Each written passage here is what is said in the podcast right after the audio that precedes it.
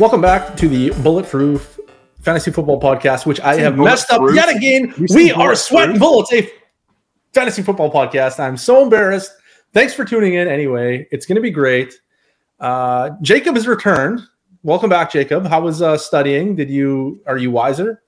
Uh, it continues. The mission continues. Uh, I've been I've been staggering. I've been doing my Tuesday and Wednesday podcasting obligations in alternating order. We are one exam down. We have three to go. We have one Friday, uh, one Monday, and one Tuesday. So uh, you caught me in the middle of my jurisprudence prep. Uh, just did just did some units on American legal realism. Uh, when I return, we'll be uh, we'll be getting to uh, critical race theory. We'll be getting to feminist jurisprudential theory. It's going to be a fun night. We're going to be up till about 1 a.m. studying jurisprudence. That sounds terrible. Uh, another terrible thing that just happened is that uh, Kyler Murray actually got hurt, and Kyler Murray has been one of my like go-to buys all season. Yeah, I have him on a bunch. Luckily, people haven't been selling to me, so that's good. But I, I guess he remains a buy. He remains Lucky a buy. You. I got him on a bunch of dynasty yeah. leagues. You know, you know, people have been selling to me is Lamar, so not not oh. as lucky. Oh, yeah. At least he might come back. Like he might be back soon. At, at least, at least he shall probably be I think that the the doctor folk have said, shout out Edwin Porras, uh, who even responded to my DM uh, when I needed him most. From what I've heard, sounds like week 16 seems like a more realistic target. So if you have Lamar and you have the buy, you might have nothing to fear. Or if you can find a way to squeak through the quarterfinal, he, he might get you through. Uh, probably unlikely for this week. Sounds Love like. to see it. Um, I have a team with Patrick Mahomes, naturally, Lamar Jackson, of course, and Baker Mayfield. and I'm going to, I got to buy. So we're hoping we don't have to start Baker. I, I have what's yeah. What are your worst? Because I have I have so I have some really bad ones. I have a lot of Russ and Lamar. Like those are two of my mm. two of my more roster quarterbacks. For the record, about half by Russ has been purchased like after he started being bad. So I'm, I'm not That's holding fair. a ton of value of I am some. Uh, no, I, so I have three separate playoff teams with Lamar and Russ. Uh, one of them I'm currently starting on no one. I, I, just don't have a quarterback, so I'm just gonna lose. Uh, is basically where I'm at in that one. Um, but that's fine. That team was garbage anyway. I honestly am shocked that it made the playoffs. I didn't intend for it to make the playoffs. Uh, and then another one, uh, I will be starting Ryan Tannehill and Baker Mayfield. Uh, Baker just the right time came back to life. Uh, and another one I will be starting Sam Darnold and Colt McCoy. Yikes. I don't think yeah, we're getting a, a W of, with that one. I got a bunch of uh, Joe Burrow and Tua Tagovailoa teams still. And then outside of those guys, it's, you know, Kyler Murray, who's now out. Yeah. And then I had a pile of Marcus Mariota who had been starting up until now. Pile. So that's too bad. Yeah and then uh, Baker Mayfield. Those are like my main like rostered quarterbacks, and uh, hopefully the Burrow and Tua teams are going to do well. yeah. So anyway, let's let's talk Kyler because Kyler is kind of the the biggest big down, like just awfulness uh, I could imagine at this juncture of the season. Um, do you play in most of your leagues with uh, trade deadlines or no trade deadlines? It's a mix, man. I play I play in a ton of leagues, uh, obviously, and I play with a ton of different groups of people. So I I play in several leagues where the trade deadline passed two weeks ago. I play in several where the trade deadline like just passed, like at the conclusion of Monday Night Football. Um, I was in that spot in a couple leagues where the game was happening, and I was like texting people. I'm like, "Wake up! Wake up! Wake up! Wake up! Will you please trade me something?" Um, you know, uh, that was really annoying. And then people get back to me at 6 a.m. Sorry, man, I was out. Why do you have a life? Come on, man. I need you to, I need you to trade me for Kyler Murray. Um, anyhow, and then I'm in somewhere, you know, the trade deadline does not exist. So we're, we're still rolling. We're on all fronts. What about you? I don't have any leagues where there's no trade deadline. Every one of my leagues is a trade deadline. I'm pro trade deadline. I set up most of my leagues back in the day. I don't really commission any of them anymore. Uh, but you know three four five six seven years ago i had set them up originally and the bylaws are kind of basically what i had are you like originally. are you like an american automotive company? You like you you build routes and then you just export the jobs overseas? Pretty much yeah. you start the league and then you export it to china? So like i was a obsessive fantasy player like dynasty player like obsessive and that's kind of how I got into doing like analysis. Obviously, mm-hmm. you know, you just keep going. And then once I got into doing like the Patreon and stuff, like I just ran out of time. Is really what it came down to. Right. And it was like, okay, I got to cut some things off my plate. What are some things I can cut off without really uh, affecting things? And it was like, well, I spent a whole bunch of time commissioning leagues. We're gonna nix some of those and Makes found sense. other people to take over the leagues. Um, so that was kind of the plan. Anyway, so I, I have a bunch of leagues where the trade deadline is already passed, but most of my leagues actually goes right up until kickoff of the game, specific game, into the playoffs. So I have until like Thursday or whenever the, the that specific team kicks off this week to make some magic happen in a few leagues. Makes so sense. I guess where I'm going with all this is Kyler Murray is hurt. He's got a torn ACL. Yeah. Are you, if you're a contender, are you selling Kyler Murray? Yeah, I mean, so I think that I'm definitely open to it. It depends. Um, I mean, Kyler Murray. It really, first of all, it kind of depends what your backup plan is, right? Like, let's say you have, I don't know, Kyler Murray, and then like another clear cut starter, and so then your QB three that you're now starting because of Kyler is like, I don't know, Kirk Cousins or something. Like in that scenario, I'm probably just riding it out. Like, like I don't know, Kirk Cousins could get hot. like I, how much, how much of a massive upgrade am I going to need within like a one to three week interval over Kirk Cousins that I'm going to go and trade an arm and a leg to get off of Kyler Murray, who's an asset that I want to hold long term anyway. Probably not a ton. If my backup plan is like either you know, not starting a quarterback in superflex position, or it's like Colt McCoy or Brett Rypien or like whoever's the best I can get off waivers, or let's say it's like you know a really objectionable starting option, like it's Baker Mayfield or it's Taylor Heinicke, or it's like like slow down on the objectionable with Baker Mayfield. Come on, yeah, he's pretty objectionable. The guy just uh, did you see what he did on Thursday night? I, I actually did not, um, to be honest, but I did. I was following the CBS Sports app for most of it it wasn't in your like film review, like to get ready for the show? Like, don't you rewatch all the games? no, I, I, missed the, I missed that memo.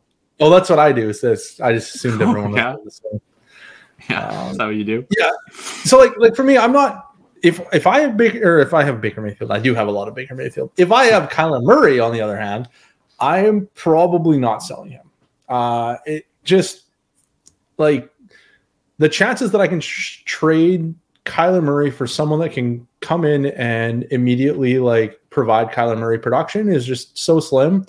I'd probably rather just go and trade for some uh, like third tier backup type running back or uh, quarterbacks and and hope for the best. This is probably my plan. Well, well, I'll give you some ideas, right? So here here's what I tried and So I have Kyler Murray on three dynasty teams. Um, and for people unaware, I play in 50 dynasty leagues. So I actually, for most of the season, I was like, I need to buy more Kyler Murray. I'll probably be doing a lot of that in the offseason. Uh, so I don't have a ton of Kyler. Of those three Kyler teams, uh, one of them is not a playoff team. The other two are. And neither of those playoff teams, I would say, are like particular juggernauts. One, I think, is basically just dead. Like it was a Kyler Lamar team that was already the sixth seed. So I'm just not going to do anything to try and remedy it. Like I'll just I'll just let it die. Uh, my other team is one that is also not a buy team, but I think it's a lot more live. Like it was pretty injured. Like I have Hollywood Brown on that team. I have Jonathan Taylor on that team. I have Mike Williams on that team. I have Darren Waller on that team. Like I have a lot of guys who did not help all season, but who theoretically could help now. Uh, that team I definitely had higher hopes for the trade deadline passed at the end of the Monday night game, so I did not be able to. I was not able to get anything to address it, but I did try. And there was three quarterbacks that belonged to teams out of the playoffs where I tried to offer Kyler and my second, which will be two seven at worst, and uh, I'm hopeful will be later than that. I tried Kyler plus that for Watson, for Fields, and for Lawrence. I was rejected on all three accounts, uh, unfortunately, but I thought that with those guys, I'm still maintaining that top tier quarterback value and the flexibility to do what I want with it. And then I'm basically kind of throwing the second out as consideration for the opportunity to compete uh, in a real way in this year. And then probably have a quarterback for the first half of next season in that league. Um, I thought that was a reasonable amount to pay. I was countered with two seconds for Fields, and I ultimately declined that. I thought that was a little bit too much for guys where I see them pretty equal from a long term perspective. Where, where do you stand on that? I have seen, by the way, in one league where Kyler was traded straight up for Lawrence. That that would really excite me from the Lawrence side. Um, what, what are your thoughts on that sort of vicinity of, of quarterback? I think if like if you can move around in the kind of up and coming potential game changer type quarterbacks like the Justin Fields and the Trevor Lawrence, I think it's probably fine to make a deal. Um, I wouldn't say I'm like rushing out with the intention of trying to make that happen, just because I think Kyler's like Kyler had the worst season of all time and he still scored 20 points a game.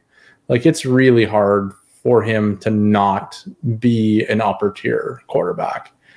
Uh, the other guys, like yeah, Trevor Lawrence is playing really well uh, this year, like comparatively to his rookie year for sure. He's still not like a superstar though, and like, what what is Trevor Lawrence's points per game right now? Because I think if I was if I was going to try to make this trade right now, it would probably be for Justin Fields over Trevor Lawrence because Fields is scoring a lot. Lawrence isn't scoring. I I, per, I, prefer Fields to Lawrence, but I'm bullish on Lawrence. Like I, I think I've aired this take before on the show, but my take on Lawrence is that these quarterbacks that are not the elite rushers, but who are showing enough to be an elite passer, it's like a scenario where they're going to need variance to favor them more to be able to have that sell window. But I just think that it's coming. Like he's he's going to have that Burrow window or Herbert window or Dak window where everything's working in his favor and then you know we're able to move him for what we see as a more sustainable source of that production. But like before he's valued like that, I'm totally fine with buying Trevor Lawrence. Because like Trevor Lawrence is only scoring 18 points per game, so like that's not all that much. 18.6. We could probably. Yeah, I, th- I, I feel pretty strongly that's that's moving in the right direction next year. Oh, I'm talking about this year though, because if I'm making a trade for right. someone right now, it's to win this year. I mean, what's what's what's he been? I know I know we don't like the splits game, but like we are talking about a young quarterback who's been developing. Like he's played a lot better over this second half of the season than he did in the early half of the season from a fantasy points perspective and, and a real life perspective. I actually don't know that it would be all that different. His this is his game log over the last uh, 14 weeks. 14.4, 18.5, 25.2, 6.7, 12.3, 24.9. Uh, that would be the first six weeks. So I guess one more, 18.7. And then we got 8.8, 16.7, 21, 24.9, 16.4. And then he just had a really awesome week this year or this week with 33.4. Yeah. I mean, there's, it would be the last four weeks, he's really stepped it up. But it also, it would also be fair to say that he's also played really gettable pass defenses the last four weeks. So, yeah. So, like, I, I don't know. Like, I, I'm completely open to Trevor Lawrence being a long term awesome quarterback. I just don't know that he's going to go out and put up considerably more points than, like, uh, I don't know, Mike White or something like that. Like no, I mean, I, I think that it's possible that that he doesn't. I, I guess I'm viewing the Lawrence thing a little bit differently. Like I, I think that you know you're probably not getting difference making production from Trevor Lawrence rest of season, but I, I think that it it allows you to you know hold the spot essentially. Like you're probably downgrading a little bit from Kyler to Lawrence, but you're you're not like putting Zonovan Knight in Superflex. You know, like it's it's you're you you have a viable option, and I don't think you're really paying for it because I think you're going to have similar value on those guys next season, and you're able to stay in that upper tier quarterback from a market perspective. Where like the deals that I would not be doing for Kyler, for instance, where I'm not even entertaining it, is if someone's like, oh, I'll give you like Derek Carr, and I'll give you you know. Uh, something else like I'm not doing that. Like I, once I'm once I've hit that elite top quarterback tier, I only want to trade them for each other. I don't want to get out of that tier unless I'm completely blowing up my team and I'm getting like a ton of picks and whatever else. But I don't want to leave that tier. So like I don't want to do the Kyler for Goff and stuff or the Kyler for Cousins and stuff. Like I I'm only doing it to stay in that tier, and I'm willing to pay a little bit extra to stay there and get the near term production.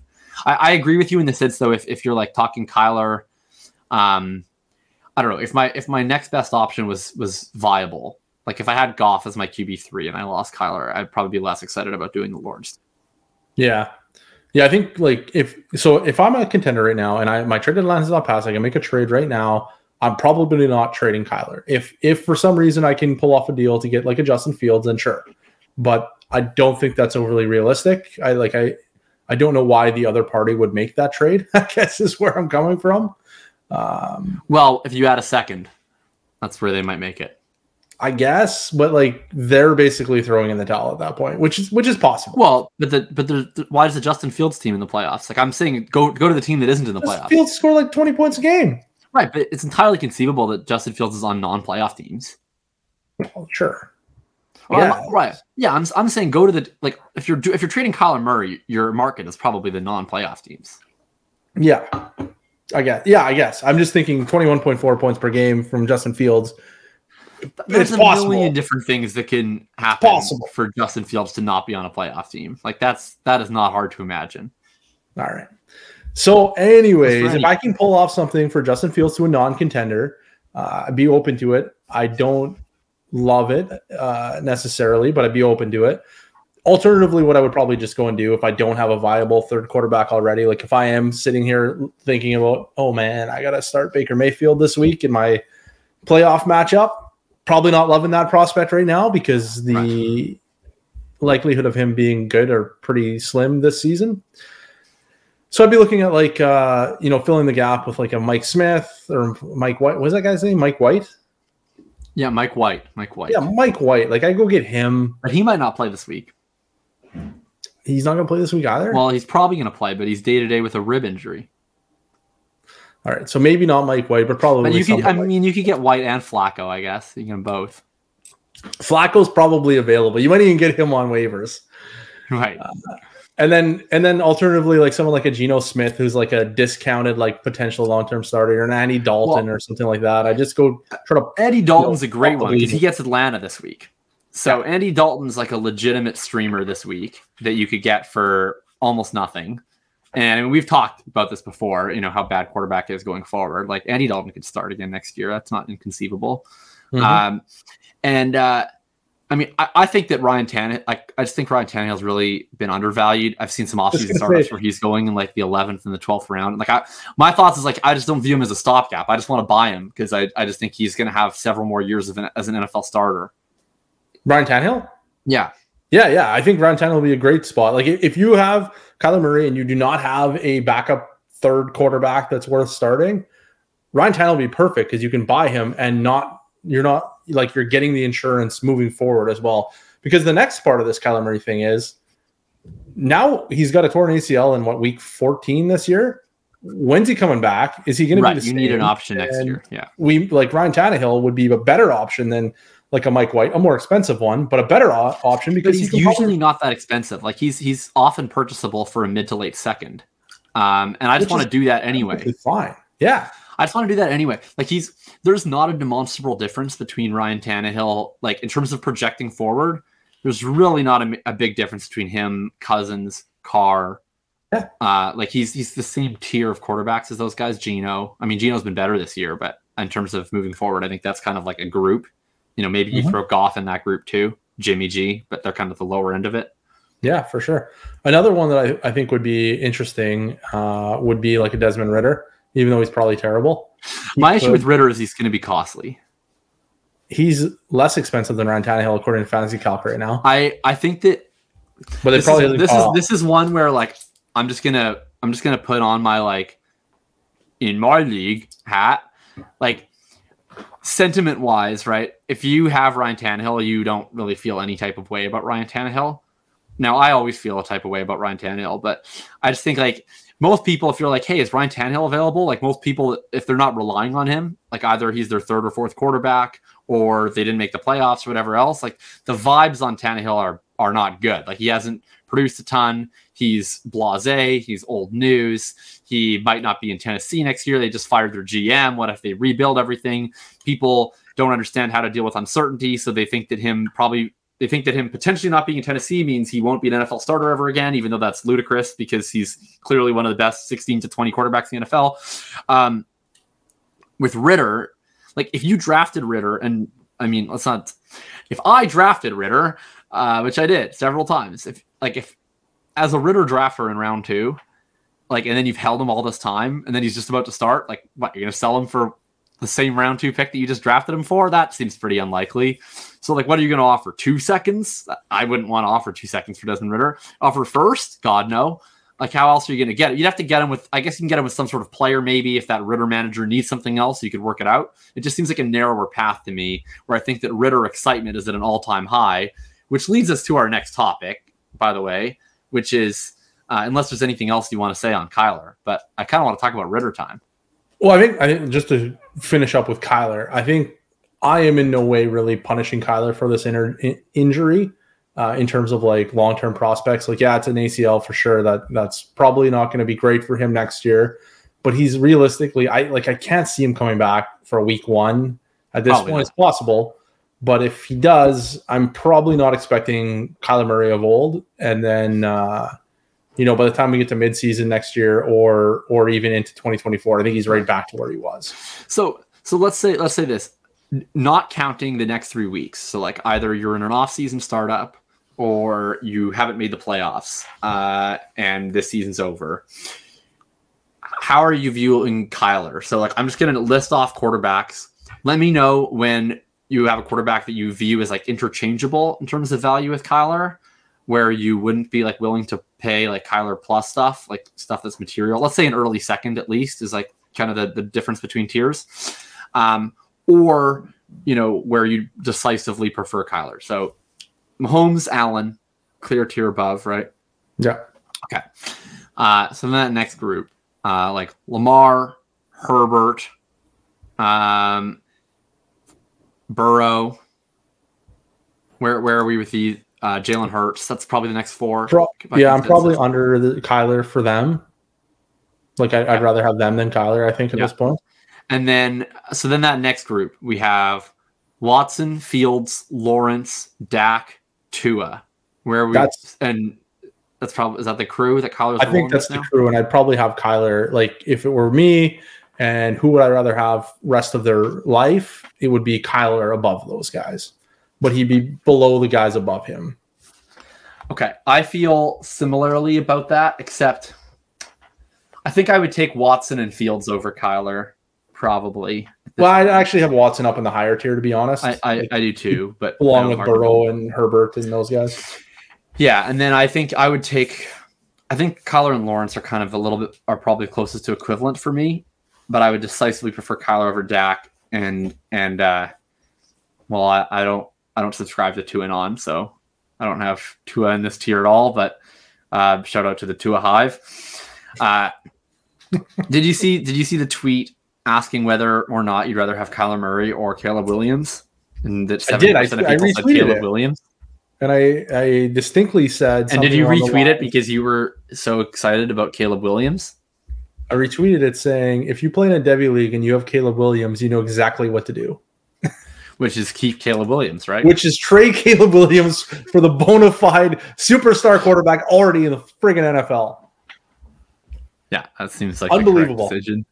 We we like we are two se- one season. It's so hard to evaluate quarterbacks. Like there's no such thing as it being a slam dunk 101 and then falling to like the sixth round. In that same class, we had Spencer Rattler, a bona fide 102. Like the guys may not even get drafted at this point ever. Like right. We are so far away from Caleb Williams being a locked in superstar to be considering him against the locked up superstar is well, and that I mean, you talked about Sam Howell and Spencer. I mean, frick, what about Jamarcus Russell? Right? Like I, mean, I'm talking about guys that just fell in the draft. Like we're right. Like we're there's there's multiple levels. Right? That could just suck. right. So it's like Caleb, like Caleb Williams, who, for the record, like I have no Caleb Williams specific reason to be low on Caleb Williams. I think he seems phenomenal. Like I've had Caleb everything Williams number one QB in Devy for two years now.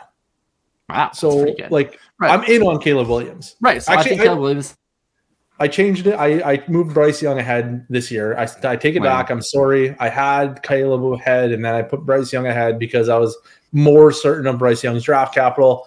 But okay. uh, Nobody if you cares. were to ask me today, I might actually prefer Caleb Williams again. Yeah, so I don't I don't have Devy rankings, but I like Caleb Williams. I love Caleb Williams. Like if you were to ask me right now, who do you think you'll be drafting with any one on ones you get in 2024? I'd say probably Caleb Williams.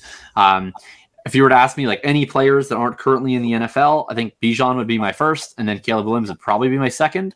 Uh, all that being said, like no, I would rather have Kyler Murray. Like, what's the wor- worst case scenario in Kyler Murray is 2023 is a wash. due to his health status. Well, Caleb Williams isn't playing in 2023 either, so unless it's a C to C league, um, and and yeah, like Caleb Williams still has to hit a three leg parlay, right? He still has to be or two leg. He still has to get drafted as highly as we think he's going to get drafted, and then he still has to be really good. And and Kyler Murray's already hit those two goals. He's already got drafted first overall, and he's already proven that he's good. So yeah. So like, just, let's just quickly touch on Caleb Williams because he he is absolutely incredible. Like oh, God, there, yeah. there's there's nothing in the Caleb Williams profile that gives you any doubt whatsoever. He was a five star prospect who basically walked in and pushed Spencer Rattler, who was not playing great, but wasn't playing terrible, out of the starting lineup, who was supposed to be the 101 or 102 right. in last year's class. He just like step aside Spencer, who was also, I believe, a five star recruit and was famous from that. Uh, what was that TV show about the quarterbacks? Uh, I have no idea. QB1.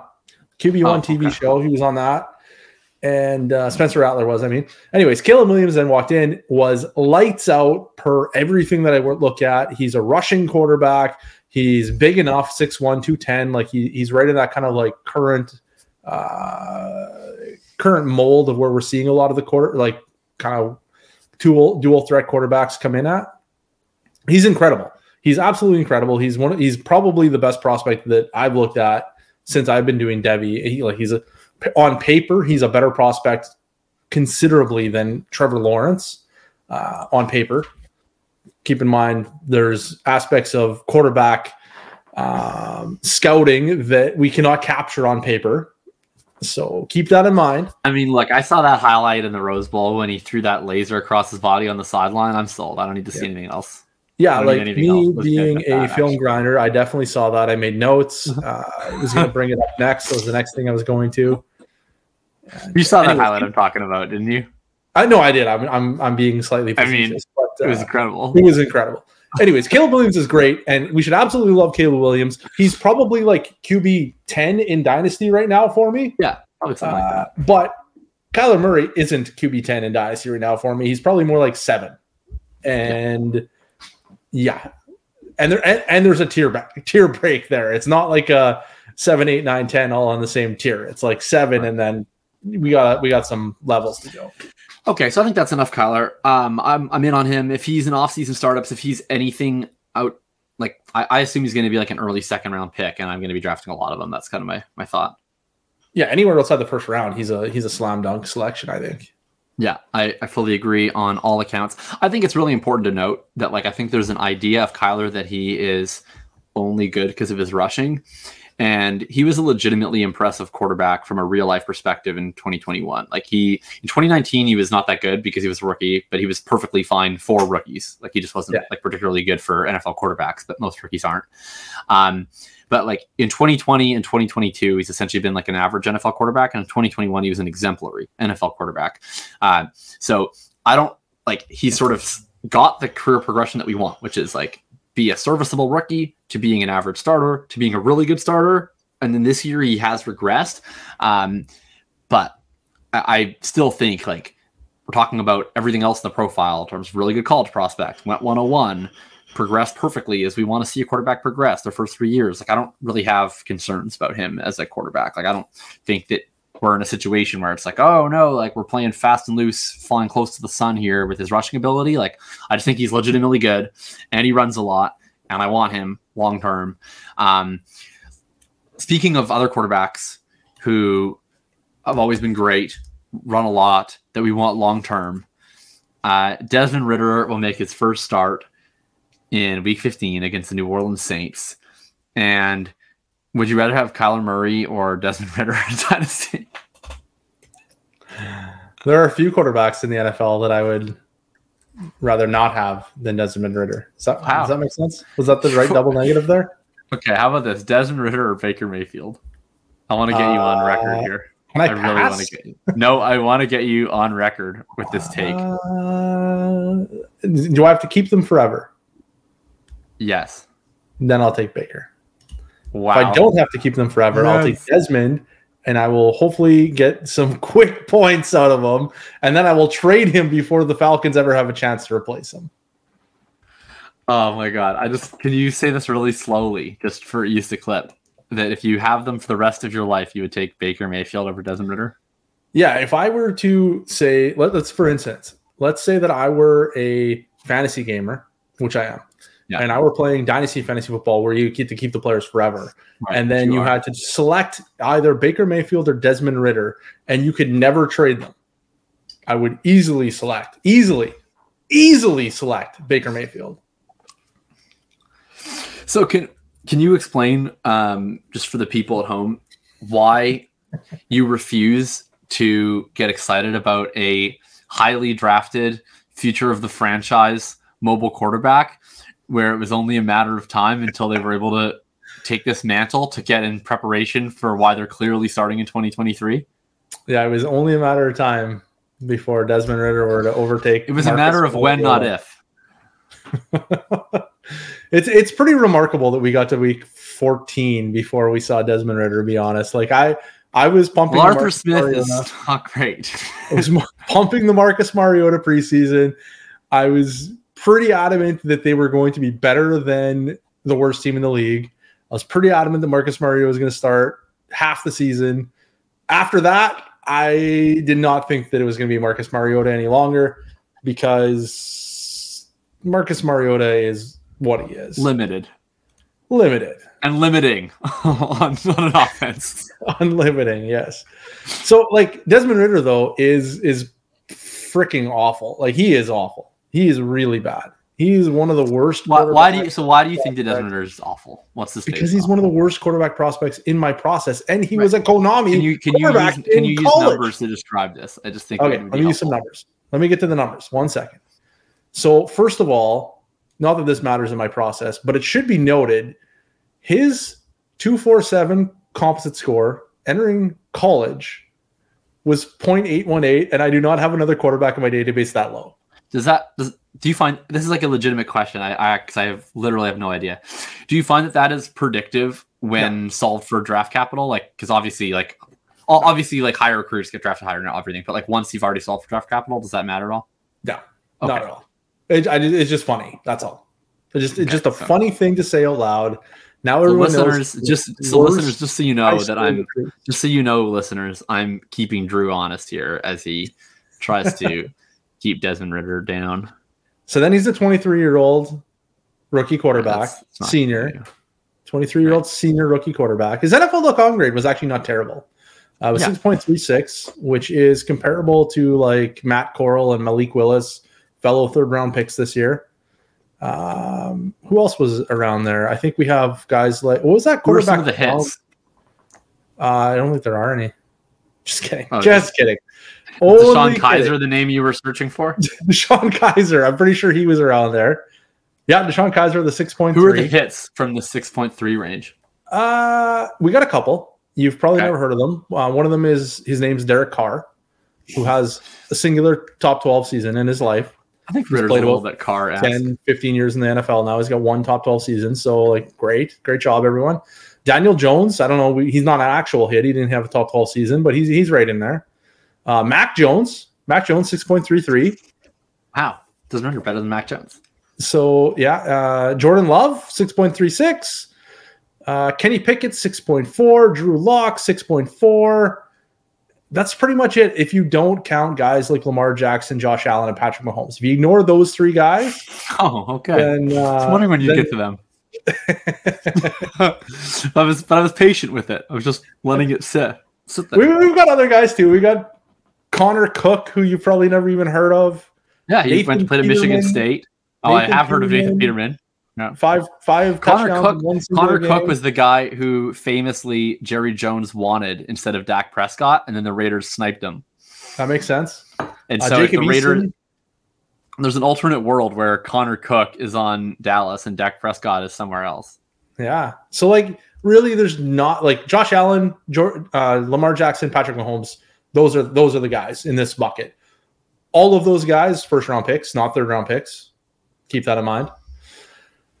Anyways, so then that's like, you know, not great.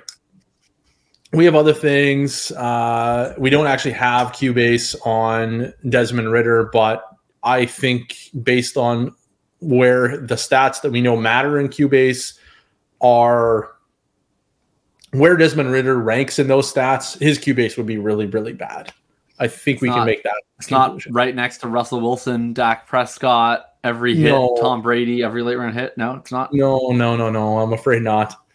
And then we and then we got PFF grades. Like we got PFF passing grades, which I, I like. I don't necessarily use them in my process. They're more just like uh, the guy anecdotally used.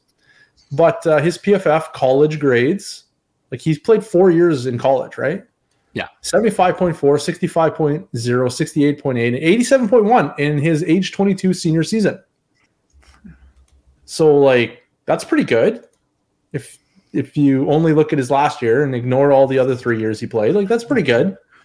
Desmond Ridder, future stud. 87.7 would be ooh, that's not good. Uh, it's not very high. It's really not holy smokes. He's like 42nd in my database of of quarterbacks. But I've only like I've only got uh 111. So he's like completely mediocre for high like highest season QBR or uh, sorry, PFF grade. Yeah.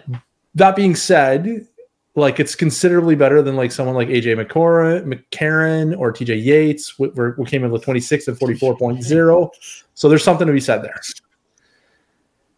And then, like one of the great things about the, my favorite thing about Desmond Ridder is he played a lot of years of football. right, you have a big sample of Desmond. We got a big sample. We are fairly certain he's terrible because we've seen him play for so long. Uh, so there's not a lot to be left to the imagination. The best thing about Desmond Ridder is that he he did rush quite a bit. Like he he was Konami yeah. in my process.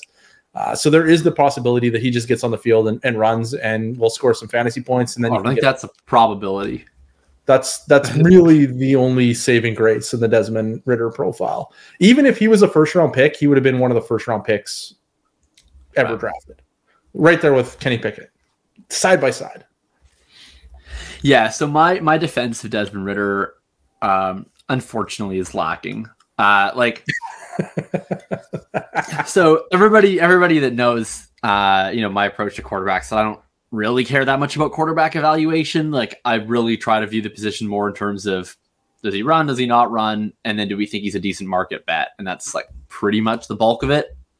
And with Ridder, like I was excited about Ridder pre-draft uh, and post-draft because he runs. he ran like a four four nine. Um, has not Malik Willis levels of college rushing, but pretty high levels of college rushing. And at least the the speed that he was able to lay down at the combine shows that that you know potential for more if he's used that way. Uh, in terms of the on-field product, I mean, he taking whole like watching him, all of the stats and everything, it paints a picture of a guy who probably just doesn't have the physical attributes to be an effective passer at the highest level. Like it took him a long time to reach the pinnacle of what he could be as a college passer he has physical traits as a rusher. Uh, you know, anytime you ever watched him be interviewed, he thinks the game really well. He seems like a really sharp guy. I know during the draft process, a lot of the NFL draft Twitter folks were recommending his understanding of the offense, his ability to uh, uh, work pre snap, to shift line audibles, to be able to manage the offense from game to game. Like, it seems like all of the intangibles he has.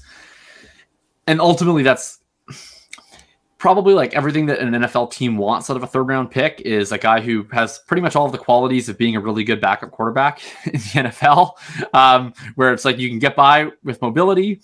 He has the smarts to be able to pick up and run an offense midstream if he's thrown into the game. Um, and he has like enough physical attributes for the offense to not completely sink. And that's probably what he is in the NFL is, a is a backup quarterback. Um, I, I was into him from a draft process just of like well, who knows? you know, that's kind of where where I'm at with it. Is like maybe all that's wrong, uh, and for that reason, I'm definitely rooting for him. He was probably my favorite quarterback pre-draft of this class, which does say a lot more about this class than it does Desmond Ridder, Um, mostly because uh, I thought that Kenny Pickett was a really terrible prospect, and I stand by that. Um, I thought that Malik Willis was a really intriguing fantasy asset if he was to get high draft capital because of the rushing. But I thought that his profile was even more lacking than Desmond Ridder's as a passer. And then, you know, Matt Corral and Sam Howell on paper look a lot better. I think my issue with those guys is that to me, there's more of like a almost like a binary curve in terms of how I think the NFL treats these spread offense guys, where it's like when you play in a make believe offense, like the NFL either thinks that you have it or you don't. And when they say that you don't, then I think that you don't. And that's kind of like how I believe with like a Matt Corral, where it's like he's not playing real football. It's like he's literally just zone read throw to a slant every single play. And I understand pretty easily, like I can envision how if I was a football guy, you could be like, yeah, the stats don't tell the picture. This guy's bad. And obviously, like they've been generally understanding of like, okay, Kyler Murray, you know, can play in this offense and he's clearly another level. And Matt Corral played in this offense and he's not it. And that's why we let him fall to the end of the third. Um, so in terms of the combination of like the rushing ability and some like modicum of passing competence, I probably like Ridder the most. But that's really where the love affair ends. I, I would say if you do have Desmond Ridder and anybody else is getting really excited and does think that they're the future, you know, I would definitely take an early second. I think if you can re-roll it. My my hope with Ridder was that I thought he would start a lot earlier than this, and that we would get a period where we could almost free roll for a month, where you get to watch him play. People are gonna have low expectations because he's a rookie. He's probably gonna put up some fantasy points because he's gonna run, and then people are gonna talk themselves into him being a starter. And if he's really really good, actually, then you can hold because that would be really exciting. And if the more likely scenario is that he's like mediocre to bad, then you can just sell. Because we saw with that with like Davis Mills last year, people somehow talk themselves into Davis Mills, and Davis Mills holds like zero Konami upside. Like he, I could probably rush for more yards than Davis Mills. So uh, that that's kind of what got me excited on Ridder from a market perspective. To me, to me, the bet is is more likely than not failed. And if you can get out of it um, and re-roll, I probably do that.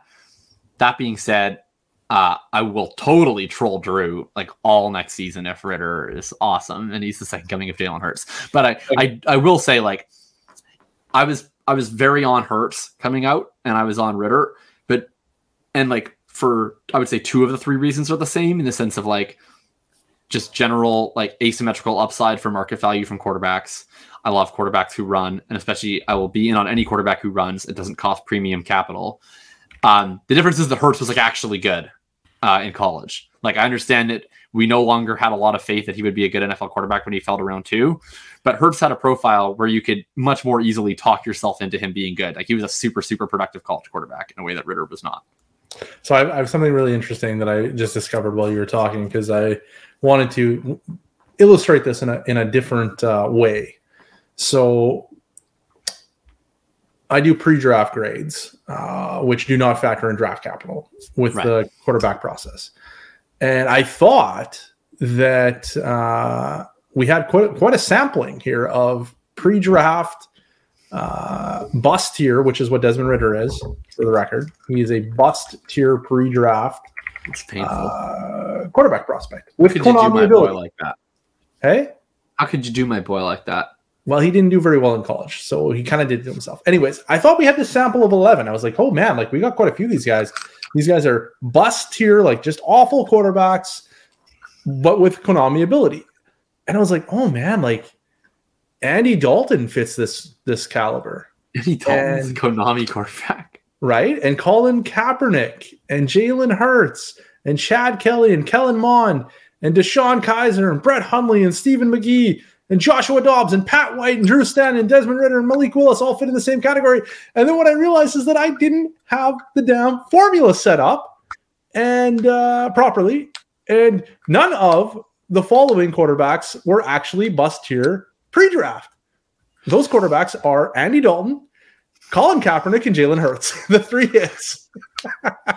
Wait, just to be clear, Andy, Andy Dalton was a Konami quarterback. So this was why I was really laughing at it because we're talking about how Konami, our dude, your dude, Desmond is, and I was like, man, how did Andy Dalton end up in this category? I wouldn't have expected that. So here's Andy Dalton's rushing yards in college. 232, 432, 512, 435. Here That's is Desmond Ridder. Remarkable that Andy Dalton had 583, 655, 92, 335. They're the same freaking guy, except Andy Dalton was a way better passer. Okay, that's well, you just listed a lot more yards for Desmond Ridder than he did for not that many more yards. We're talking. You have like like double the amount of yards. Okay, let's let's sum them. Let's do a quick sum. Uh 2100 I mean, versus 1600 500 more yards in four seasons. Would you would you not say it's somewhat fair to make it would you not say it's somewhat fair to make an inference from the fact that andy dalton ran a 487 and desmond ran a 452 i think there's probably a warranted inference to be made on that front. I was as shocked as you were when andy dalton was putting up the same yardage here, here's, here's, here's my question. They will be playing on the same field this week. Will you be able to tell oh. them apart Probably not. Probably. Okay, not. how about this? Who will score more fantasy points this week? Desmond Ridder or Andy Dalton? They play each other. Uh, and I'm asking, you know what? I'm, I'm asking this. You know why I'm asking this is because I'm in a league where my quarterbacks are Matthew Stafford, Derek Carr, Matt Ryan, Andy Dalton, and Desmond Ridder, and I figure who to start this week. So um, I'm starting Derek Carr, and and then I need to decide between Desmond Ridder and Andy Dalton. Uh, are you favored or not favored? I would say go either way. It's a six point passing touchdown league, by the way. Oh, I think you got to go Andy Dalton. I'm I think Desmond Ridder's way too risky. He could totally Malik Willis out there. I'm gonna Andy Dalton. Dalton's gonna get you 15, 20. I mean, points. Atlanta's pass defense is ass. I'm playing Andy Dalton. I think he can get yeah. me two touchdowns this week. It, interestingly, though, I can't believe that all three of the guys that fit the category that hit actually flipped to bulletproof when I update the formula to actually work. I just had bust written in the cat in the friggin' tier. Well, I understand that this is well, this is only a sample of three, and it's not something we should like fully trust, but that that will legitimately give me more bullishness if and when there is a Konami quarterback who is not bust to your pre-draft that ends up being bust to your post-draft. I'm probably going to draft a lot of that. A lot of that. Let guy. me tell you. Let me tell you who is the bulletproof Konami quarterbacks that were not getting first-round draft capital. You ready for this? Oh, I'm ready. Blow your mind. It's a whole bunch of guys that aren't good. okay, we got Dak Prescott. He's okay. good. Andy Dalton, Colin Kaepernick, Tyrod Taylor, Jalen Hurts.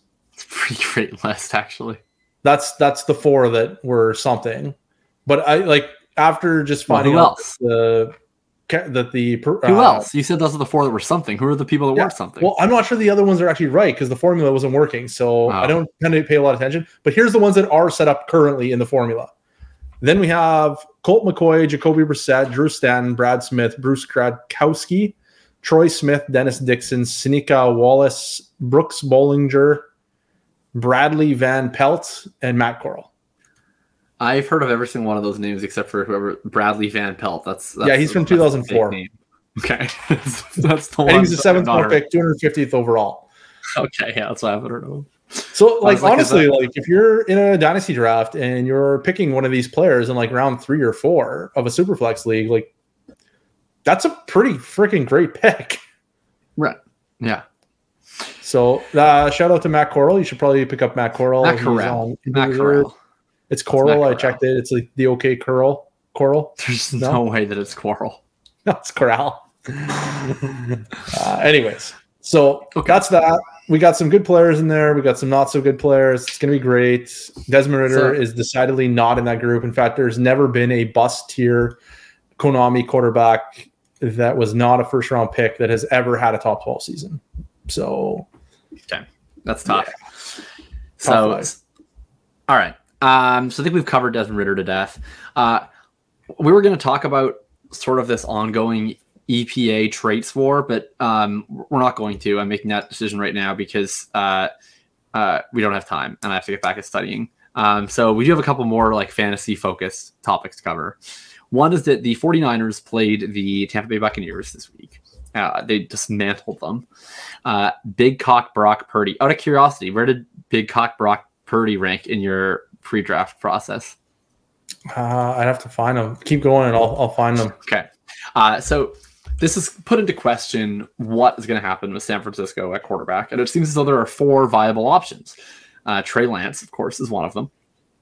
Jimmy Garoppolo could be re signed. The morning of his eventual foot injury, there was the story floated by Ian Rapoport. They were interested in bringing him back on a short term deal. Then there's Brock Purdy, who has looked phenomenal. What if he leads them to a Super Bowl victory? Will he get to start for the 49ers in week one next year? And then there's the other guy who came to the Bay Area this week, Tom Brady all options are supposedly on the table. We uh, we know that he was a home uh, sorry, was a childhood fan of the San Francisco 49ers, that he expressed interest the last time he was a free agent going to the San Francisco 49ers. My question to you is who will be the week one starting quarterback of the San Francisco 49ers in 2023? Will it be Tom Brady, Jimmy Garoppolo, Brock Purdy, Trey Lance, or other. And I posted this poll on Twitter right as we started to record today. And the people have spoken. The people are honestly more optimistic than I would have thought. I'm assuming that's because they follow me. If, if it was someone else, I imagine the order might be different. They have decided Trey Lance, 62% say Trey Lance, 18% say Big Cock Brock Purdy, 14% say Tom Brady, only 5% say Jimmy G. I'll ask you, who do you actually, better question than who do you think? If you were to place a bet on those implied odds, right? So like 62% Lance, 18% Purdy, 14% Brady, 5% Jimmy. Who who do you think would be the the best money there? Like say you could get, you know, like essentially that's like minus 200 on Lance, you know, tw- uh, 20 to 1 on Jimmy. We're talking about 6 to 1 on Purdy and on Brady. Where do you think the best money would be? I'm not a very good gambler because I would just bet on the thing that I think is most likely, regardless of the odds, and it would be Trey Lance. And I don't really know if that would be a wise bet or not. I don't bet. I just play fantasy football. So can I just take Trey Lance and that'll be my bet? Come back player okay. of the year in 2020. Do you think that, do you think that Trey Lance okay, well I'll just ask it to you this way. Do you think that Trey Lance has a higher or lower than 62% chance of being the week one starter of the San Francisco 49ers? He's going to be it's like closer to 90. You think he's 90%? Okay. Yeah. Yeah. Okay. Tell me why. Because he's good at football. Why, why is he good at football? He has not shown to be good at football. He's shown he had one of the best college seasons we've ever seen. He was playing against janitors and crushed them. Good for him. He smashed those janitors. What about what about the fact that we have an entire NFL sample of of three games and he wasn't wasn't very good? It's three games. He's put three games in the NFL. Give the guy some time. No, like honestly, I. Where I, would you feel? Com- I'm trolling. Obviously, everybody knows that I love Trey Lance, but I'm yeah. I'm I'm being the voice of my Twitter replies right now. Um, where would you feel comfortable drafting him in an off-season startup, like before everything all sifts out with free agency and trades and stuff? Like, see, you think uh. first, first of all, you think all of this is smoke. You think there's no chance that they're going to bring back Jimmy. You think there's no chance it's going to be Brock. You think that the Brady thing is a bunch of lies. You're you're you're comfortable that Lance is going to be the guy. I mean, I, anything is possible. They they could bring back Tom Brady or Jimmy. Gar- I, I can't imagine they're going to start Jimmy Garoppolo over Trey Lance. I think that would be really wild if they were to do that. Is it is Jimmy Garoppolo a free agent after this year? He's a free agent. So like he would have to take a pretty steep discount, you'd think, to stay there and compete. Right. Like I Yeah, he's gonna he's gonna get a real offer elsewhere, I think.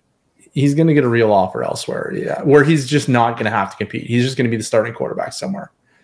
So I, I don't think that Jimmy Garoppolo is coming back. I think there's a chance that it could be Tom Brady. Like I don't think there's many teams in the NFL that are going to be like, no, Tom, sorry, we don't want you for your final season. Like that would be a right. tremendous financial boon to the franchise. Whatever wherever he plays his final year, they're going to sell a ton of Brady stuff. Right. And I think, and, and he's probably pretty good at football still. Like I, I don't think he's going to hurt your football team. So it's kind of a win-win.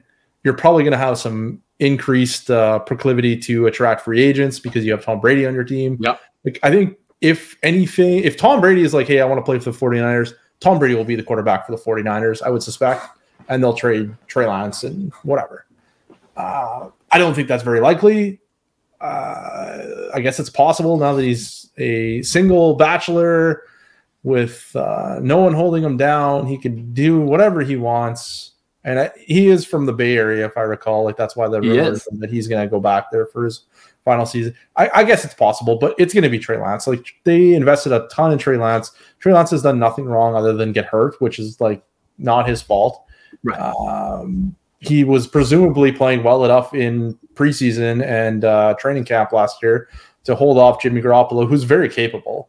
Like Jimmy Garoppolo is a perfectly capable, like Andy Dalton level quarterback no, no question about it. So in a startup draft, where would I take Trey Lance right now? Is that your question? That's my question. Yeah. He's currently QB 13 on Fantasy Calc, which is one spot ahead of Jared Goff and two spots ahead of Geno Smith. And that he's is he is absurd. Right. But if you look at startup drafts that are happening right now, he's like in a tier of one because you're basically seeing every quarterback that's above him. So, like, you know, all the guys that we just talked about, sort of in that Kyler tier and up, you know, they're typically going in the first two rounds. And then I've seen a bit of a range on Lance. And then those guys after him, once you get into like Geno, Russ, Kirk, Goff, all those guys, those go like round often round six, round seven, round eight, round nine. And Lance is the only guy floating in the middle. So there's I don't think that you can like view him in terms of his relation to other quarterbacks. Like I'm not sure there's any quarterback that you would say in fantasy is in a tier with Lance right now. Yeah, I think that's fair. I'd probably take him ahead of guys like Deebo Samuel, Chris Godwin, Tony Pollard, Najee Harris pretty easily, which they're going around 47 or so. Uh, if we scroll up a bit, we get into like the DeAndre Swift, Kyle Pitts, Cooper Kupp tier. I'd probably still prefer Lance there. Go up a little higher. We're into Garrett Wilson and Travis Etienne and Chris Olave. I'm still probably t- like I'm probably taking him the third round still, maybe the second round, even like late second, I guess. Yeah, I would take him in the third. I'm not sure I'd get all the way to the late second. Yeah, maybe not the late second. Late second has like Amon Ra, St. Brown, and Saquon Barkley, uh, Deshaun Watson. Like those guys are at the 2 3 turn, it looks like. I think I'm going to take the elite running backs and wide receivers over Trey. Yeah. Once yeah. we get past that, then I'm then I'm interested in taking the shot. Yeah, I think that's fair. Like once we're once we're into like the projectable guys, like the Garrett Wilsons and the Travis Etiennes and the like those guys, where it's like I think they might be great. I, oh, I'm I'm have no worries about Garrett Wilson. I'd rather have Garrett Wilson than Amon Ra, honestly. Uh, I mean, you're allowed to be wrong once per episode, and that's this is your time. So I hope that nothing else comes out of your mouth so egregious. I don't think I don't think there's any wide receiver in Dynasty I'd rather have than Garrett Wilson right now, outside of uh, Jefferson and Chase. You're putting Garrett Wilson at wide receiver three in Dynasty Fantasy Football. Yeah, I feel pretty comfortable with that. I mean, it's a it's a useless distinction, like I because I I view like it's a pointless distinction. Like I don't know, I don't feel if if someone was to offer me, well, actually, someone did. Someone offered me Olave and a third. Someone offered me Jimmy and a third on top of Olave for Garrett Wilson, and I was like, yeah, that seems fine. They're kind of the same, and I'd rather have Jimmy in a third um, for basically free. And I already have a lot more Wilson than Olave. So I was like, all right, I'll smooth that out. So it's really a pointless distinction. Like if someone offered me Amon Ra and a second for Garrett Wilson, I'm taking it. If someone offered me CeeDee in a second for Wilson in a third, I'm taking it. So same with AJ Brown. Um, but I don't know if I'm a, if I'm on the clock on a startup and Jefferson and Chase were gone, and someone hauled a gun to my head and they're like, you have to take a wide receiver and you can't trade back and you can't trade up. You just have to take a wide receiver. Probably take Garrett Wilson. I, I guess like he, he's yeah he's good. I just I, I I think yeah it's probably just like the wide receiver three conundrum that we've had for the last like year. Yeah, I don't like, want I I dangerously invoke the wide receiver three debate that I I, that yeah. I, we shouldn't never have. Nobody should have the wide receiver three debate. No, I, I like he's. I guess he's probably in that range. He's like, one of the candidates. Yeah, he's one of the. He's, a, he's a candidate. Yeah. Sure. Um, I, I, guess that's that would be my point. Is that I wouldn't I wouldn't look at Lance and be like I, I wouldn't look at anyone and be that is not one of these guys and be like, well, I would take Amon Ra over him, but not Garrett Wilson. Like I, I, I also wouldn't look at the opposite. I would take both Amon Ra and Garrett Wilson over Trey Lance. I would take this group over Trey Lance. Yeah, I I think I'd probably still rather have Amon Ra. I think he'd probably be my wide receiver three, actually. Now that we're doing the wide receiver three debate. Are, are you not worried at all that that he like this is interesting to me because you had this we're gonna this is a brief pivot into an Amon Ra discussion that I didn't intend on having tonight, but we'll have it. Um I, want it clear that I'm not an Amon Ra hater. Like I, I am and have always been an Amon Ra lover. In fact, I, in fact, I was an Amon Ra lover long before Drew was an Amon Ra lover. Uh, but no, I, I love Amon Ra. My question is like once we're in that conversation where it's no longer he where where he's no longer the guy who's out producing and out peripheраling everyone he's valued around. Like once we're actually in the spot where it's like, oh, okay, is he in the wide receiver three conversation? I think that's where I'm tapping the mat on Amon Ra for ironically similar reasons why you've tapped the mat on Olave when we've had that conversation at that price level is that I, I don't really want to buy of all of the guys who are at that level. I think I'd rather bet on the guys who do it the way that most guys do it than the way that not guys do it. You know what I mean? Like I like Amon Ra's route profile.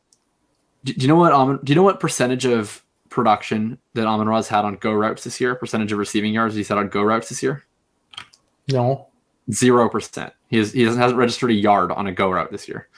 Um, you mean to tell me there's an entire route that Amon Ra has not been taken? Yeah, the most pop, one of the most popular routes for a wide receiver, the route where the wide receiver position as a whole has the highest percentage of its yardage. So he is scoring 18.1 fantasy points per game, and they haven't even utilized him in one of the routes yet. The sky's the fucking limit. So let's go. I mean, this is I don't even have my stats pulled up because we weren't. I didn't know that we were going to even talk about Amon Ra on the show. But okay, so Amon Ra, so Amon Ra's right. is six point one, right? So yeah. that's ninety six. His air yard share is twenty three point six percent, which is forty eight. Now, I don't think that this dooms him to anything. It's just that normally when we've looked at the ceiling for this type of player, it more often looks like a Keenan Allen than it does, you know, a guy that we want to talk about as the wide receiver three in Dynasty. My my thoughts on Amon Ra are, are this. I think of the offseason where people got it wrong is people viewed him as an inferior goods player. Have I have I brought up the inferior goods trope on the show before? I don't believe so. Do you know do you know what that means? Uh no. Okay, so like did you, you didn't you take economics or did you take business? Well, I took business, but okay. I like I took like intro to economics yeah, or whatever. Okay. But like so, I, I took economics literally 20 years ago. Right. Okay. It's been a while. Okay, so like inferior goods are basically just products that do better in adverse economic conditions. So like canned food, for instance, is an inferior good, where it's like if like if economic conditions are really bad, more people want canned food. Um, most goods aren't that way, right? Like normal goods, the better the economy is doing, the more money people are spending, better things are going. Um, and so I've used this term to talk about like fantasy, basically fantasy football assets who do better when things are bad, like where their success usually means the offense isn't succeeding. Um, you know, like, like I think that Right. Like it's like this is like players where this is like an inefficient store of offensive production and they're only doing it because the offense isn't good and so they don't have any other options. And I think that's kind of how people viewed Amon Ra coming off the offseason is like Hockenson was out, Swift was out, all the volume had to get funneled to Amon Ra St. Brown. This guy's not actually very good though. And my argument against that was that actually their offense got way better when Swift was gone and Hockenson was gone and they started focusing the whole offense for Amon Ra St. Brown, their offense got like more efficient. Like he wasn't posting absurd efficiency. Like there is a correlation between yards per target and ADOT. Like it just tends to be that the most efficient wide receivers per target are the ones with the highest ADOT. But when you solve for ADOT, he was a really efficient wide receiver on a per route basis. He was creating dynamic offense for them. And I think a more favorable comp was like would be like a Deebo, where he's not a guy that is reducing the efficiency of the offense or just stepping into the void when nothing else is available. But at the same time, he's doing things in a way that most wide receivers who score a lot of points don't do them. And my concern is most offenses prefer to operate around outside receivers running downfield routes. And the Lions have not been one based on functioning their offense around Amon Ra. And I guess my concern is like, how long is Ben Johnson going to be the OC? Almost certainly not beyond this year. He's going to get a head coaching job. He's been tremendous. Will the next OC continue to use Amon Ra in this way? Will they continue to use their offense around this player? Will they prefer to orient things in a different way that makes Amon Ra not bad, but just not this elite? And like I, my concern would be that he has a year that looks more like Deebo's 2022, where I understand that like the efficiency and the fantasy points over expectation and stuff isn't the same, but just the general idea of an offense calibrating themselves around a player who isn't the type of player that offenses normally calibrate themselves around that that isn't as likely to continue whereas with like an AJ Brown or a CeeDee Lamb or a Garrett Wilson it's like these are the types of wide receivers that offenses typically do calibrate themselves around so I don't have those concerns. Yeah, I think that's a perfectly fine like uh, counter to Amon Ra being the wide receiver three, which is again back to wide receiver three doesn't it's like right. such a there isn't a clear one, and that's why it's such a like nothing discussion.